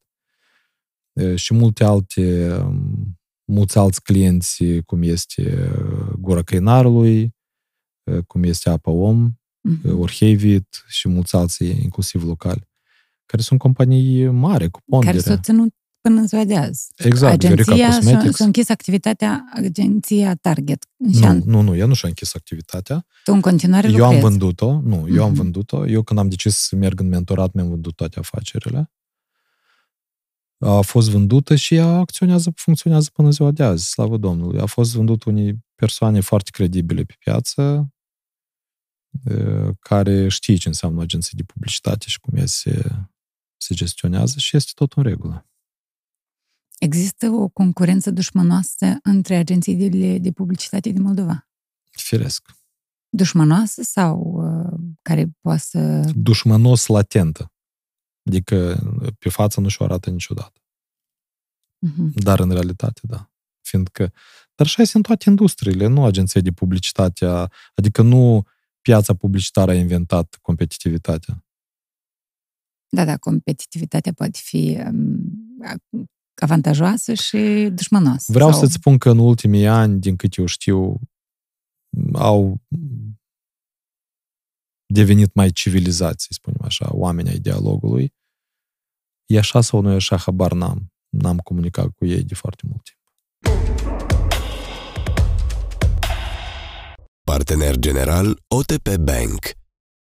Ok, ți-ai vândut toate afacerile când te-ai dus în mentorat. Da. A, una dintre afacerile tale populară este caritate.md, de fapt ea se numea altfel. Uite, să începem cu aceea că e- asta nu este o afacere. Ok. Tu ai numit Dar tot o- ai vândut-o. Tu, tu, ai- tu, tu ai tot, ai numit o afacere, ea nu a fost niciodată o afacere. Ea, deci asociația, până ziua de azi se numește uh, Fundația de Caritate Sfântul Gheorghe, Ok. care eu am, uh, am deschis o memorie lui taică meu, care a murit de cancer și am zis că vreau să dedic această fundație luptei cu cancerul. Primul meu produs sau pri- primul meu proiect în care eu am participat a fost, nu mai țin minte cum se numea, numea satul ăla care a fost inundat și a fost pe drum spre Leușeni pe partea dreaptă, reconstruit de la zero un sat întreg Mhm. atunci am scos tot din casă și am dus tot. Deci absolut tot. Canapele, tot, tot, masă, scaune, frigider, apartamentul gol. Și am lucrat așa câțiva ani de zile, nu făceam strângere de fonduri, totul din banii proprii finanțam.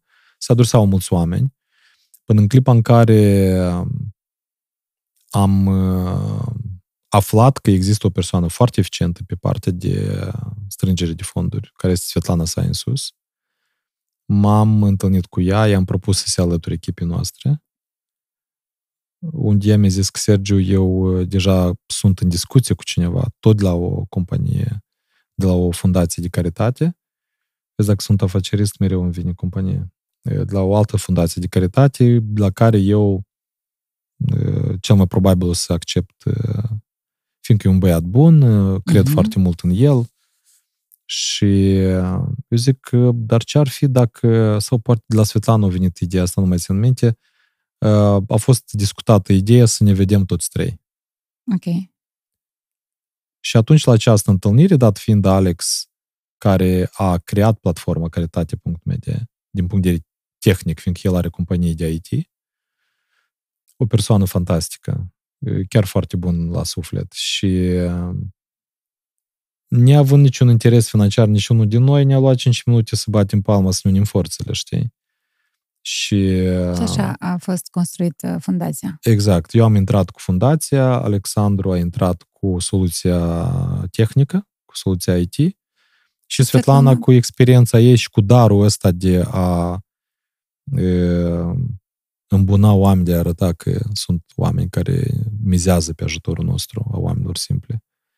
Și așa ne-am unit forțele și așa a apărut caritate.md, denumirea de Sfântul Gheorghe cumva a plecat pe locul 2, adică în umbră, scoțând în față brandul de caritate.md. Am fost împreună mai mulți ani, acum ceva timp e, am văzut că nu mă prea pot implica în, în asociație, fiindcă eu deja plecasem în România, f- aveam afaceri acolo și într-o discuție cu Alex am, am agreat că eu cedez partea mea, fiindcă iarăși neavând niciun interes financiar nu era mare lucru de cedat, fiindcă asocia- fundația nu a luat niciodată nici măcar comisioane din toți banii pe care i-a adunat. Niciodată. Noi întotdeauna și ulterior Alex, chiar și salariile Svetlane și altor le plătea doar din, din buzunarul lui propriu, nu din banii care veneau în fundație. Și el a acceptat cu drag uh, propunerea mea, după care el s-a retras și el și mai mult acum, dacă nu mă înșel, uh, fața fundației este Svetlana, care se descurcă foarte bine, este credibilă, știi, și oamenii cred în ea și fundația a ajutat foarte mulți oameni, mai ales copii uh, bolnavi de cancer, foarte mulți. Dacă tu ai deschis fundația uh, după ce a murit tata de cancer și cumva în numele lui, înseamnă că voi ați ținut legătura. Cu tata? Da. Da, desigur. El venea, chiar dacă plecase din familie. El venea periodic. Și când ați crescut mari, vă ajuta sau... Uh... Bine, noi nu aveam nevoie să fim ajutați când am crescut deja mari. Pur și simplu era o alt, deja era o altă relație cu el, fiindcă noi deja eram băieți mari. Probabil și lui era mai interesant cu noi, știi? El a muncit foarte mult. El venea de la serviciu la 1 noapte, pleca la 5 dimineața, absolut în fiecare zi, 7 Mai zile ai pe avut săptămână. copii? Da, el s-a recăsătorit, e, a avut, e, s-a născut o fetiță comună a lui cu noua lui soție, dar ea mai avea două fete de la altă căsătorie. Țineați legătura? Vreodată v-ați văzut? Da, desigur. Desigur, noi și stăteam la ei periodic. Nu pot să zic că ne-am înțeles bine vreodată cu cealaltă familie, fiindcă era oricum gelozia asta, rivalitatea asta dintre copii, fiindcă și ele luptau pentru atenția tatălui și noi luptam pentru atenția lui. El fiind singur, era destul de greu să gestioneze această presiune constantă din partea la cinci copii, șase, șase copii. A, relația ta cu tata când ai descoperit că e bolnav? El o suferit mult timp ca timp? El un an și jumătate undeva până a ars în totalitate. Știi, câteodată sunt perioade de timp în viață când parcă ți se închide accesul la anumite informații sau ți închide accesul în a înțelege ceva. Uite, așa n-am înțeles eu. Tata venise la Chișinău, el deja era internat în spitalul oncologic. Dar eu nu prea înțelegeam ce aia oncologie și sper din tot sufletul nici să nu știu vreodată. Uh, și noi îl vizitam. Eu, fiica mea, nepotul, adică fratele cu fiul lui. Și o întrebam pe tata, tata, ce ai? De ce ești în spital? Dar el niciodată, nu s-a plâns niciodată în viața lui. Zicea, lasă tu cu tema asta, dă să că ai venit cu nepoță, e mai bine să ne jucăm un pic, știi? Cumva evita subiectul ăsta. În weekenduri veneam și îl luam la mine, uh-huh. ca să nu stea acolo. Și că așa, într-o discuție, zic, tata, poate totuși îmi spui ce ai. Și el zice, Sergiu, nu-i clar, am cancer. Și eu întreb, dar e tratabil? Știi? Și el zice, Sergiu, nu știu. După am găsit deja anumite carnețele ale lui, care eu vedeam că el spera că o să trăiască, deși înțelegea că moare. Asta mi se pare cea mai dură lecție pe care poate să o primească un om când, iată, fratele meu, de exemplu, mai mic, el a murit instant în accident rutier, dar tata a murit parcursul un an și jumătate. El, stai seama că așteptarea morții e mult mai strașnică decât moartea în sine. Și uite, el așa, latent, latent s-a stins timp de un an și jumătate. Relația mea cu el nu a fost una simplă, fiindcă el a fost un tată foarte dur. Orice realizarea noastră era întâlnită de el cu scepticism. Nu spunea, lasă, băi, mare treabă. Și asta cumva ne demotiva. Și anume această abordare a lui a dus la faptul că astăzi mi-e mult mai simplu să mă motivez spunându-mi, Sergiu, bravo, decât să-mi dai bani. Știi? Adică această apreciere din partea oamenilor dragi cumva acoperă această lipsă sau uh, lacună împinsă de tata cândva. Ce nu făceam? Noi eram eminenți, noi eram sportivi, eram la olimpiadele naționale și raionale, întotdeauna printre primii. De fiecare dată același lucru. Lasă, băi, mare treabă. N-ai făcut nimic extraordinar, știi? Eu înțelegeam că el, cumva, prin această duritate, ne pregătea de viața matură. Eu asta acum înțeleg. Păi vorbeam la început că ei, din bune intenții, ne-au traumatizat. Da. Dar eu trăiam o obidă copilărească profundă. Știi?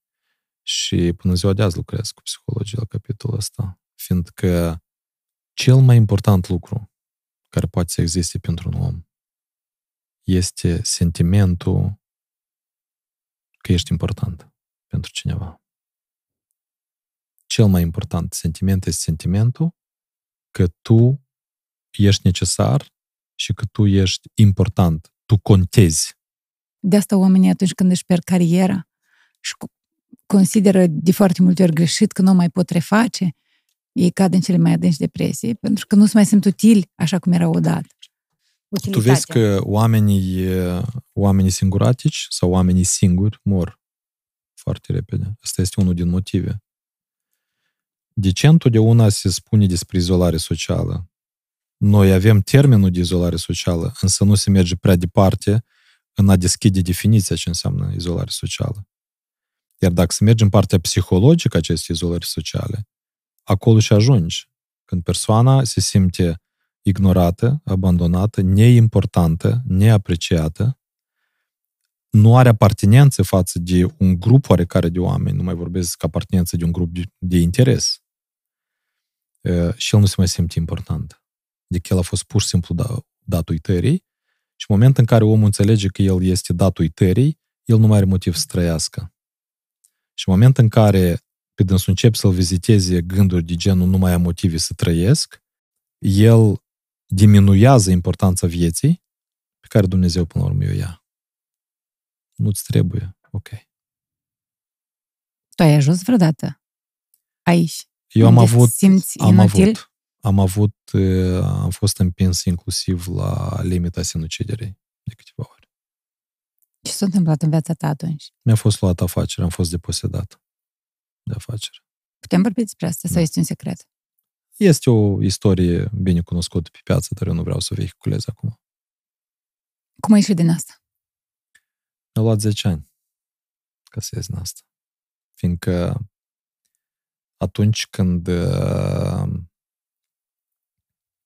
îți permiți tot, când copilul tău are de toate, vacanțe scumpe și peste noapte, familia și tu inclusiv ești nevoie să mergi cu troleul, tu trebuie să dai anumite explicații.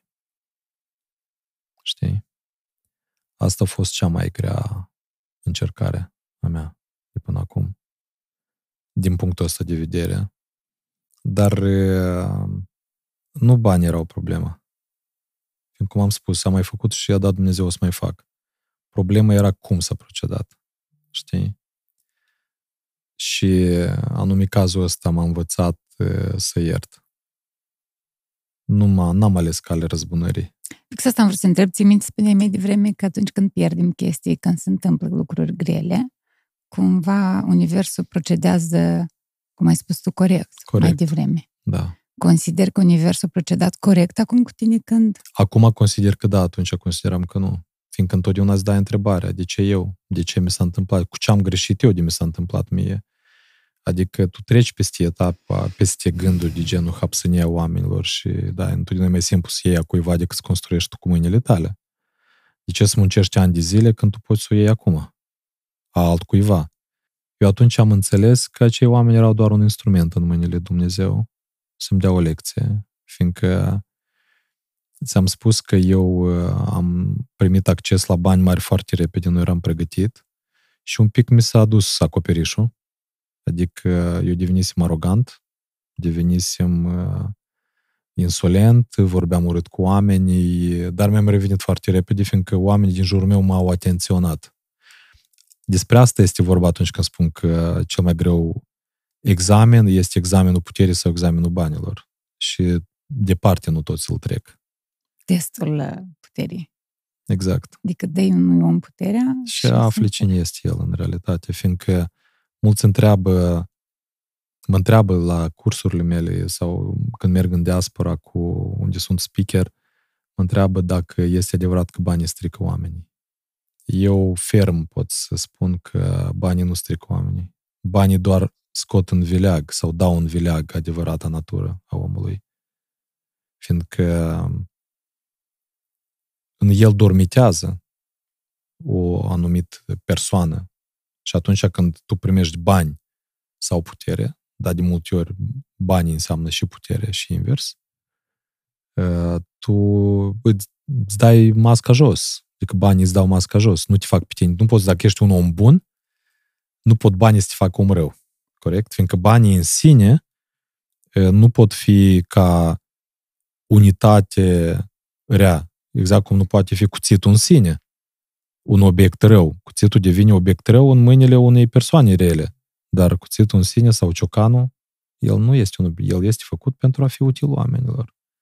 Oamenii l-au transformat într-o armă a crimei. Da, da, și binele și răul, tot e relativ. Adică tu ești pentru mine bun acum. Mi se pare că ești un om extraordinar. Dar probabil pentru azi dimineață, pentru cel care nu e, căruia nu e cedat poate trecerea, ești un om rău. Știi, eu am făcut școala de coaching pentru mine, fiindcă mentor de afaceri, pentru mine era important să, să trec și coaching-ul care mi-a deschis foarte multe cărți uh, pe față. Și mie îmi place acolo un lucru că unde noi eram învățați că orice acțiune a unei persoane are la bază bună intenție. Fiindcă, de exemplu, tu te-ai parcat într-o manieră în care ai deranjat pe cineva, dar nu înseamnă că ai făcut-o cu rea intenție. Poate aveai o, o urgență și ai lăsat mașina acolo, având bună intenție, poate să mergi să ajuți pe cineva. Știi? Nimeni, adică foarte puțini oameni acționează în reavoință. Noi, în primul rând, ne gândim la binele nostru, adică eu am o intenție bună pentru mine, să, să parchez undeva. A, că te-am deranjat pe tine, asta e altceva. Și aici intervine ceea ce mi îmi place la americani, că drepturile tale se termină acolo, încep drepturile altei persoane. Știi? Dar să nu deranjezi nu poți. Fiindcă atunci când tu deranjezi, de fapt, tu vezi în alți oameni ceea ce nu vrei să vezi în tine. Oamenii noștri, oamenii din jurul nostru sunt oglinda în care noi ne uităm în fiecare zi. Adică vrei să zici că atragem în jurul nostru doar oameni care seamănă cu noi? Păi uite, un sărac niciodată nu se atrag un bogat. Sunt din lumi diferite. Ei nici nu măcar nu se povestea intersectează. ce nu se mai întâmplă. Ei, în cadrul femeilor încă mai este posibil acest Ah, lucru. pentru că, spuneai mai devreme, mercantil. Nu, nu neapărat. E, Bărbații sunt vânători. Știi? Dar până la urmă, eu întotdeauna spun e, clienților mei și oamenilor care mă ascultă, tu ca să-ți schimbi viața trebuie să schimbi un singur lucru. Deci un singur acțiune trebuie să faci. Ni- Nu trebuie ești șapte studii superioare. Un singur lucru, să schimbi anturajul. Atât. Fiindcă dacă tu comunici cu patru idioți, tu ai să fii al cincilea. Dacă comunici cu patru milionari, tu ai să fii al cincilea. Fiindcă vrei, nu vrei, tu auzi, înveți, procedezi ca ei, tu vezi un model, un pattern comportamental pe care vrei, nu vrei, noi avem de asta din copilărie, noi repetăm. Și atunci când tu ai un model de urmat, tu te miști în acea direcție. De ce trebuie să schimbi anturajul? Vrei să schimbi viața? Trebuie să schimbi anturajul. Vrei să schimbi modul de gândire? Trebuie să schimbi anturajul. Dar ca să schimbi anturajul, trebuie în primul rând să-ți schimbi modul de gândire. Tot pornește de acolo. Dacă tu ai un mod de gândire um, de, Sărac. de sărac, Simplu. da, Dis- dar din Da. păcate marea majoritate au, uh, au acest mod de gândire de sclav, fiindcă întotdeauna am fost surprins de oamenii care preferă să muncească 25 de ani pentru cineva decât măcar să încerce să muncească pentru sine. Asta este gândire de sclav, fiindcă noi e, să muncești 25 de ani pentru cineva nu este riscant. Iar să muncești pentru tine este too risky, este prea riscant. Deși tu poți face exact același lucru pe care îl faci la job în fiecare zi pentru cineva, doar că poți să-l faci pentru tine. Pentru tot ce trebuie să faci este să deschizi un SRL de 2000 de lei. Să-ți asumi riscul. Dar oamenilor le place acolo în măciurluța lor, la călduț, stabil, puțin, dar stabil. E, Eu fiind pe cont propriu, de la 14 ani, eu nu, nu înțeleg mindset-ul ăsta de a sta undeva la călduț, la călduț și stabil. Fiindcă evident că a fi în business, business-ul astăzi poate să-ți aducă mult, după care trei luni de zile să nu-ți aducă nimic. Tu trebuie să-ți asumi anumite riscuri și să le echilibrezi aceste riscuri. Să înveți din ele, fiindcă până la urmă, inclusiv experiența vieții mele mi-arată că eu am învățat mult mai mult din eșecuri decât din succes. De ce? Deoarece eșecul îți pune mintea la contribuție să cauți ieșiri și soluții. Dar e, succesul continuu, el te relaxează. Tu accepti succesul ca fiind parte obligatorie din viața ta. în Și în normalitate. momentul în care tu te-ai relaxat, acolo începe căderea în jos, căderea liberă. Am vrut să vorbesc un pic, când mi-a venit, nu știu dacă are legătură, dar mi-a venit și am să abordez subiectul. Tipaj de people pleaser. De ce nu acționez? De ce nu încer un salariu mai mare? De ce nu vreau să îmi schimb mediul? Um, pentru că cum mă trebuie să supere, pentru că șeful o să supere, dar eu sunt un om bun, eu vreau să plac la toți. Asta se numește beneficiu uh, ascuns. Sau beneficiu ascuns. Beneficiu ascuns. De ce? Da, eu vreau să schimb ceva. Eu vreau să-mi schimb acest job. Vreau salariu mai mare, dar parcă m-am împrietenit cu ăștia de aici, parcă e mai aproape de casă. Asta este beneficiu secundar. Unde tu înțelegi că tu trebuie să mergi în dezvoltare, tu trebuie să câștigi mai mulți bani. Dar uite că aici e mai aproape de casă totuși. Accept mai puțin, dar mai confortabil. Eu nu vreau să bag acum tipare gen să ieși din zona de confort, că deja vorbești, cred că din toate firele de călcat auzi așa texte. Dar până la urmă este adevărat, fiindcă zona de confort este ucigătoare, este toxică și mortală pentru marea majoritate a oamenilor. Dar mentalitatea, până la urmă, cum încă se mai manifestă mentalitatea de sclav? Avem iPhone care sunt egale cu șase salarii. Să dăm pe un curs 100 de euro. E foarte scump. Dar să-l dai pe bere cu prieteni într-o singură seară, e ok. Să mergi la sala de sport să iei un abonament de 1000 de euro pe an, e prea scump. Dar să-ți cumperi un iPhone pe datorie de 1000 de euro este ok. Acești oameni trebuie să-și schimbe mentalitatea și să-și schimbe anturajul. Fiindcă dacă tu te duci într-un anturaj în care tu înțelegi că datoriile sunt un rău absolut, că creditele sunt un rău absolut, tu n-ai să plezi niciodată la a te îndatora. Există credite investiționale, alea sunt ok. Dar să te îndatorezi ca să ai ultimul iPhone, ai de 3 luni de zile iPhone 12, vezi că ai ieșit a 13 și tu deja cauți să-l iei pe ăla. Fiindcă mulți încă au tendința să pară, dar să nu fie. Fiindcă în ziua de azi, cine umblă în branduri? Brandurile scumpe, în general, brandurile, brandurile de lux au fost gândite pentru săraci, nu pentru cei bogați. Fiindcă cel bogat nu are nevoie de atribute externe ca să se manifeste și să demonstreze oamenilor că el ceva costă în viața asta, că el contează în viața asta, că el împinge lucrurile în jurul lui. El nu are nevoie de atribute externe ca oamenii să înțeleagă asta. La el te uiți și înțelegi că este om cu pondere, indiferent poate să fie și în fundul gol. Iar atunci când omul, această tendință de a arăta bine și în branduri care se cultivă la nivel mondial, asta este doar exact ca și farma, business-ul farma, care inclusiv medicii mi-au zis că stai un pic, dar farmaciile n-au nicio treabă cu sănătatea. Noi avem treabă cu bolile. Știi? Același lucru și aici, că... Chestii mare să ai treabă doar cu bolile, dar nu și cu sănătatea. Exact. Așa și cu brandurile scumpe. Ele au fost făcute pe bune pentru oamenii săraci. Fiindcă cei bogați nu au nevoie să... Eu sunt bogat. Oamenii bogați care sunt bogați, ei nu spun niciodată asta. Iar cei care nu au, urlă în gura mare că sunt bogați. Mi s-a părut interesante multe idei pe care le-ai aruncat așa ca pe niște perle. De asta vreau să ne recomand acum la final niște cărți de citit, de văzut ceva. Ce, cum te-ai format tu? Dar nu foarte multe ca să nu ne prăpădim întrânsele. Trei recomandări, marca Sergio. Uite, cărțile citite nu poți să, să spui că, uite, te-a marcat. 100 de cărți, poate, poate un pic ușor să... Dar există cunoștințe pe care nu le poți vedea în cărți și există cunoștințe care nu sunt pe YouTube și Instagram și în podcasturi. Sunt cunoștințe care pot fi doar cumpărate pe bani. Ceea ce este în, în spațiu public sunt niște tizuri cu care îți spun ce trebuie să faci de exemplu, ca să dai 20 de kilograme jos. Tu trebuie să faci ceva. Tu trebuie să faci asta. Tu trebuie să slăbești, dar dacă vrei să știi cum să slăbești, vii la mine și mă plătești și eu îți spun.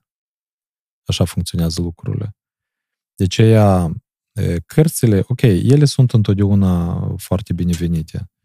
Dacă să numesc printre cele care mie îmi plac, una din cele care m-a marcat pe mine cel mai mult este Minte de milionarul lui Harvecker. Uh-huh.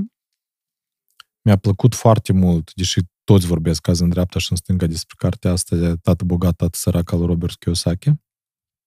Și mi-a mai plăcut, bine, din uh, tu nu ai specificat dacă cărți de business sau cărți de beletristică, fiindcă poți să vorbesc mult despre Murakami și mulți alții. Uh, nu, ziceam din, din business, ai pornit corect. Ok.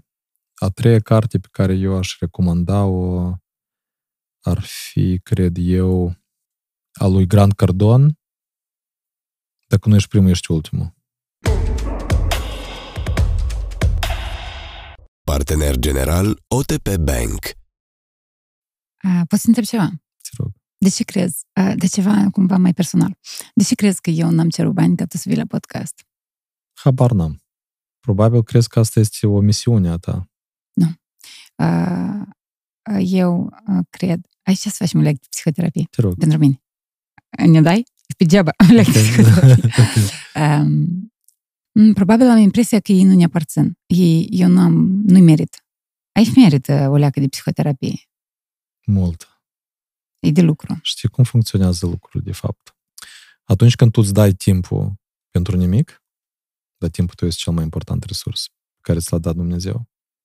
Și când El vede că tu îl oferi gratis, asta înseamnă că tu transmiți încolo semnal că tu nu ai nevoie de bani. Ok? Nu ai nevoie de bani, nu ți dau. Și tu omiți faptul că în lumea asta trebuie să fie totul un schimb corect de valori. Dacă tu oferi unei persoane posibilitatea să se promoveze, el trebuie să te plătească. Și munca ta trebuie să fie răsplătită. Ăsta este unul din marele greșeli care, dacă o să ai timp să-l incluzi și pe ăsta, antreprenorii noștri nu-și plătesc salarii. El muncește un an, doi, fără salarii, el se demotivează, el își pierde reperele, el nu mai înțelege pentru ce el vine la job în fiecare zi, fiindcă el nu se remunerează. El așteaptă dividendele la finele anului, dar timp de 12 luni el nu Nu-și scoate dă nimic. salariu. Pentru ca tu să fii motivat și echipa ta să vadă că ești o persoană motivată, fiindcă tot pornește de la tine ca, ca proprietar, ca antreprenor. El vede că tu ești motivat, el te urmează. Oamenii vor să aibă de-a face cu oameni de succes, nimeni nu, are, nu vrea să aibă de-a face cu loserii. Același lucru și la tine. Dacă tu ai să continui să faci podcastul ăsta fără să fii remunerată, el nu o să dureze foarte mult. Fiindcă tu n-ai să mai înțelegi sensul. Dar în momentul în care tu nu mai înțelegi sensul, atunci vine moartea produsului. Produsul. Exact cum, cum creierul. E, De ce creierul nostru ne sabotează? De ce e, aceiași m, oameni apropiați? Ei sunt cei care ne sabotează. Oamenii apropiați sunt cei mai mari killeri a viselor noastre. Când te duci să, te, să întrebi fratele, sora, mama, tata, a, băi, las că e plină piața, așez acolo la salariu puțin, dar e ok. Dar cine a să cumpere de la tine? Că lasă, băi, tu, înțelegi? Și ei ne omoară visele. Ne descurajează. Dar știi care e unde e secretul? Dacă vrei să devii milionar, întreabă un milionar. Adică întreabă pe cel care are deja ceea ce tu îți dorești să ai. Dar când tu te duci la mama, care a fost profesoară toată viața ei, cum tu poți să-i ceri sfat de business? Acum, pe bune. Același lucru face și creierul. De ce el pe noi, pe noi ne sabotează? Fiindcă tu ai observat acest fenomen când tu, de exemplu, vrei să cumperi o mașină. Da? Tu ai toată determinarea sau vrei să cumperi o casă, ai toată determinarea de pe fața pământului. Și în momentul în care tu atingi acest obiectiv, ai cumpărat mașina, tu te desumfli. Tu după asta ai atins acest scop, vine apatie, nu mai înțelegi ce trebuie să fac mai departe, uite, ok, mi-am atins acest scop. Ce înseamnă asta pentru creier? Creierul intră în fază de moarte emoțională. Fiindcă el ți-a dat nouă energie, ne dă creierul. Visele noastre le îndeplinește creierul în universul. Și creierul ți-a dat energie ca să cumperi mașină. Te-a dus până acolo, te-a motivat în fiecare zi și așa mai departe. Tu ai cumpărat, ai pierdut sensul vieții, pentru că asta înseamnă moarte. Și atunci, când tu îți pui următorul obiectiv, creierul spune, a-a, fiindcă eu știu că eu dacă ajung acolo, eu te duc pe tine până la atingerea acestui scop. Dar tu și nici îmi dai. Exact. Tu nu-i dai nimic. Trebuie Tu remunerare. trebuie remunerare, trebuie com- uh, recompensă. Pentru ca tu să primești de la creier diferența dintre un om bogat și un om sărac este că săracul gândește exclusiv în uh, perspectivă scurtă. Până la salariu maxim. Ce se întâmplă la salariu? Omul bogat planifică pe 3, 5, 10, 100 de ani. Sunt corporații globale care planifică pe 300 de ani înainte. Și atunci, ce se întâmplă? Tu, ca creierul să continui să-ți dea ție energie ca să atingi scop după scop, trebuie să ai scop după scop. când după ce îmi cumpăr mașină, îmi cumpăr casă. După ce îmi cumpăr casă, îmi cumpăr iahtă. După ce îmi cumpăr iahtă, îmi cumpăr avion privat, înțelegi? Și atunci creierul înțelege că el o să trăiască la atingerea fiecărui obiectiv, viața lui continuă, fiindcă tu după obiectiv ai alt obiectiv. Dar dacă tu nu ai obiectiv după obiectiv, creierul te sabotează fiindcă el vrea să trăiască. Creierul nostru reptilian, el, el vrea, sarcina lui de bază este supraviețuirea. Și nu-ți mai dă dopamină ca să mai faci nu un alt dă proiect. nimic. Și dacă tu ai văzut, oamenii care nu au un scop în viață, foarte repede se îmbolnăvesc și mor, pe bune. Fiindcă creierul, dacă omul, dacă tu nu ai un scop în viață, tu mori. Dacă tu ai observat de multe ori, tu intri în Instagram și ieși peste vreo trei ore din TikTok. Rețele sociale în, în sine, în esență, ele nu sunt un rău. Dar tu dacă intri în rețele de socia- sociale, de exemplu în Instagram, fără un scop, pe tine te duci. Instagram, Facebook, YouTube, TikTok, te plimbă. Dar dacă, dacă tu intri în Instagram cu scopul de a găsi un cod, o frază, un exemplu, să asculți o istorie despre afaceri, atunci tu, dacă tu observi de multe ori deschis, e că tu ai un scop. Vreau să găsesc, nu știu, cum arată o mașină Range Rover. Tu deschizi și în Instagram e Range Rover.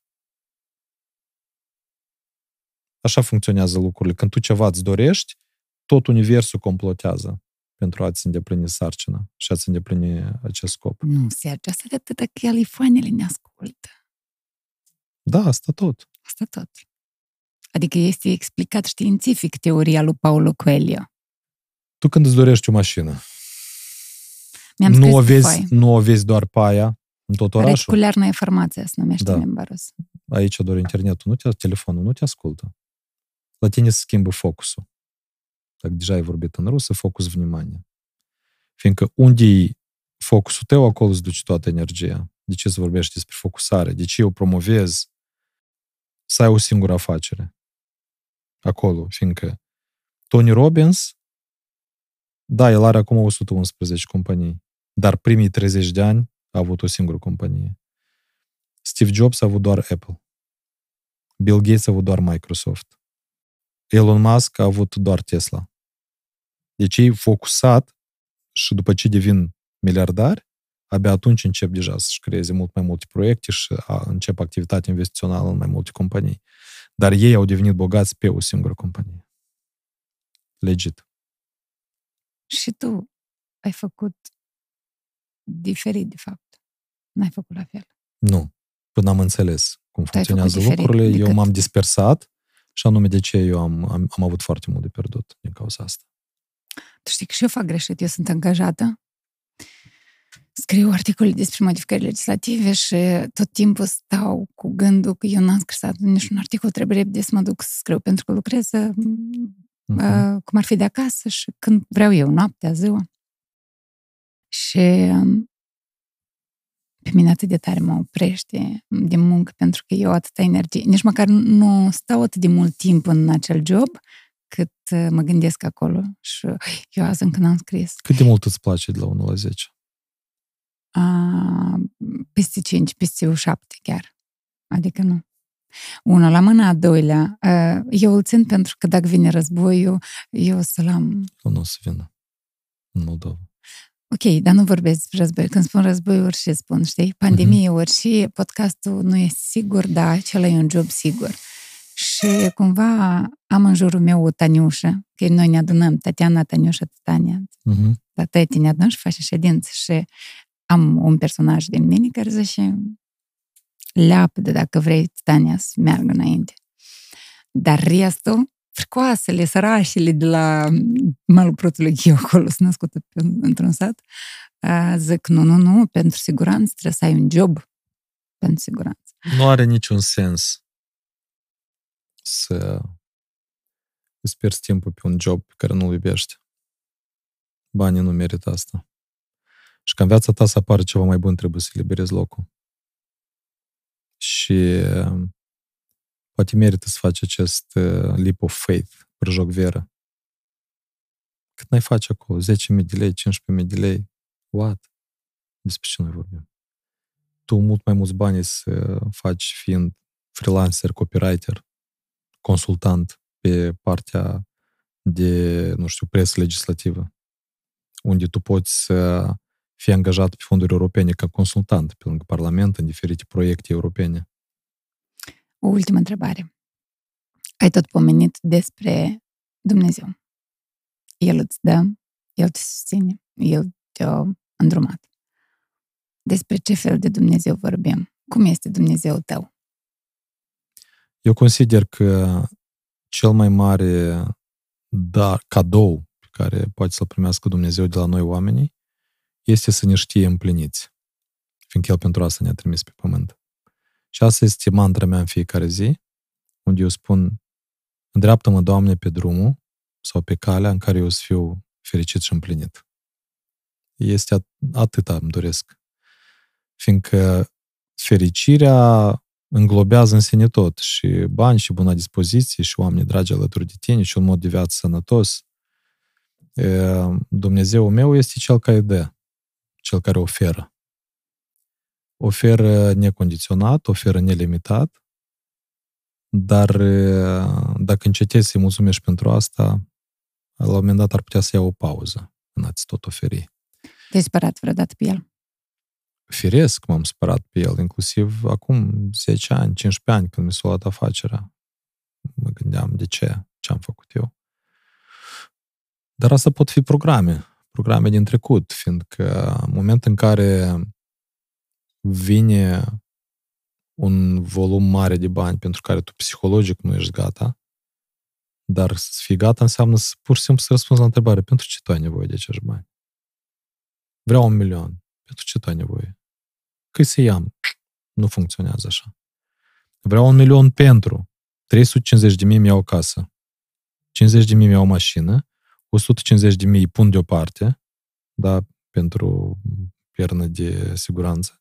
Și așa mai departe. La mine a venit odată o, o domnișoară la consultație individuală și zice eu vreau să câștig un milion de lei pe lună. Zic, pentru ce trebuie acești bani?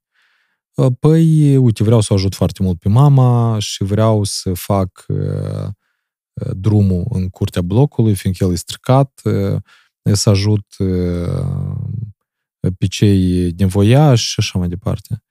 Și eu zic, păi, tu n-ai să câștigi bani. Zice, da, de ce? Fiindcă tu n-ai nevoie de ei. Tu vrei să-i câștigi ca să-i dai.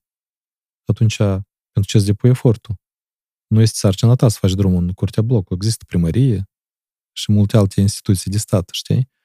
De ce trebuie, inclusiv în cazul tău, tu trebuie să știi exact pentru ce ai nevoie de mai mulți bani. Concret, obiecte. Obiecte, vacanțe, haine, sănătate, sală de sport și așa mai departe.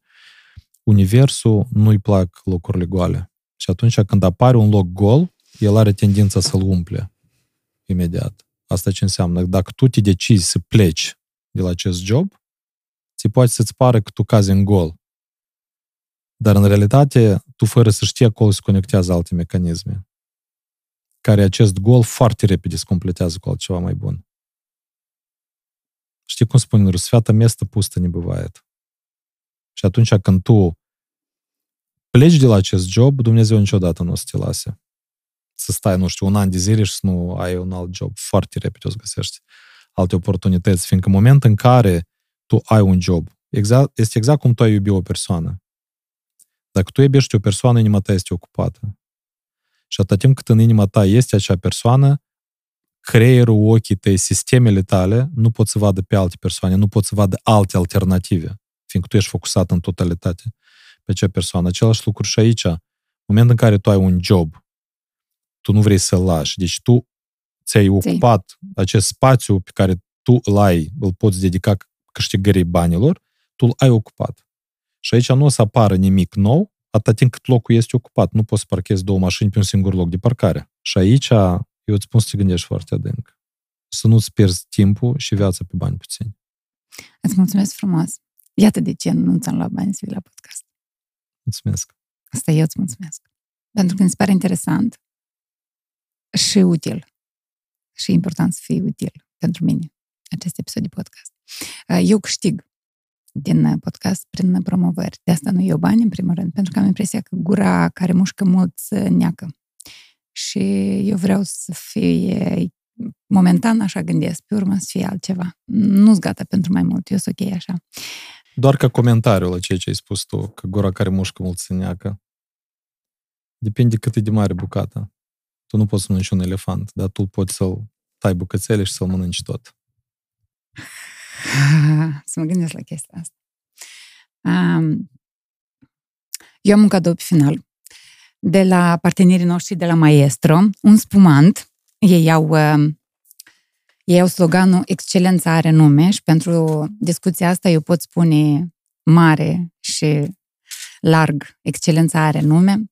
Prin uh, discuția asta eu am învățat multe lucruri. Mulțumesc pentru asta.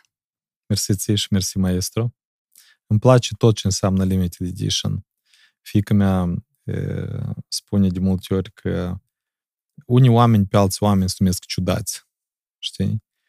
E, și fiica mea, într-un moment dat, tot, nu țin minte unde eram, cineva a spus că este ciudată.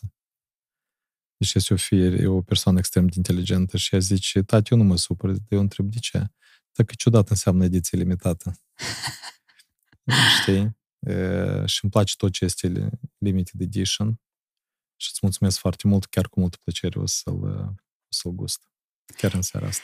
Eu încă o dată îți mulțumesc pentru prezență, numai bine și cu siguranță ne mai vedem într-un alt episod de podcast. Mult și plăcere. la mine, și la tine mă dau invitată. cu drag. Partener general OTP Bank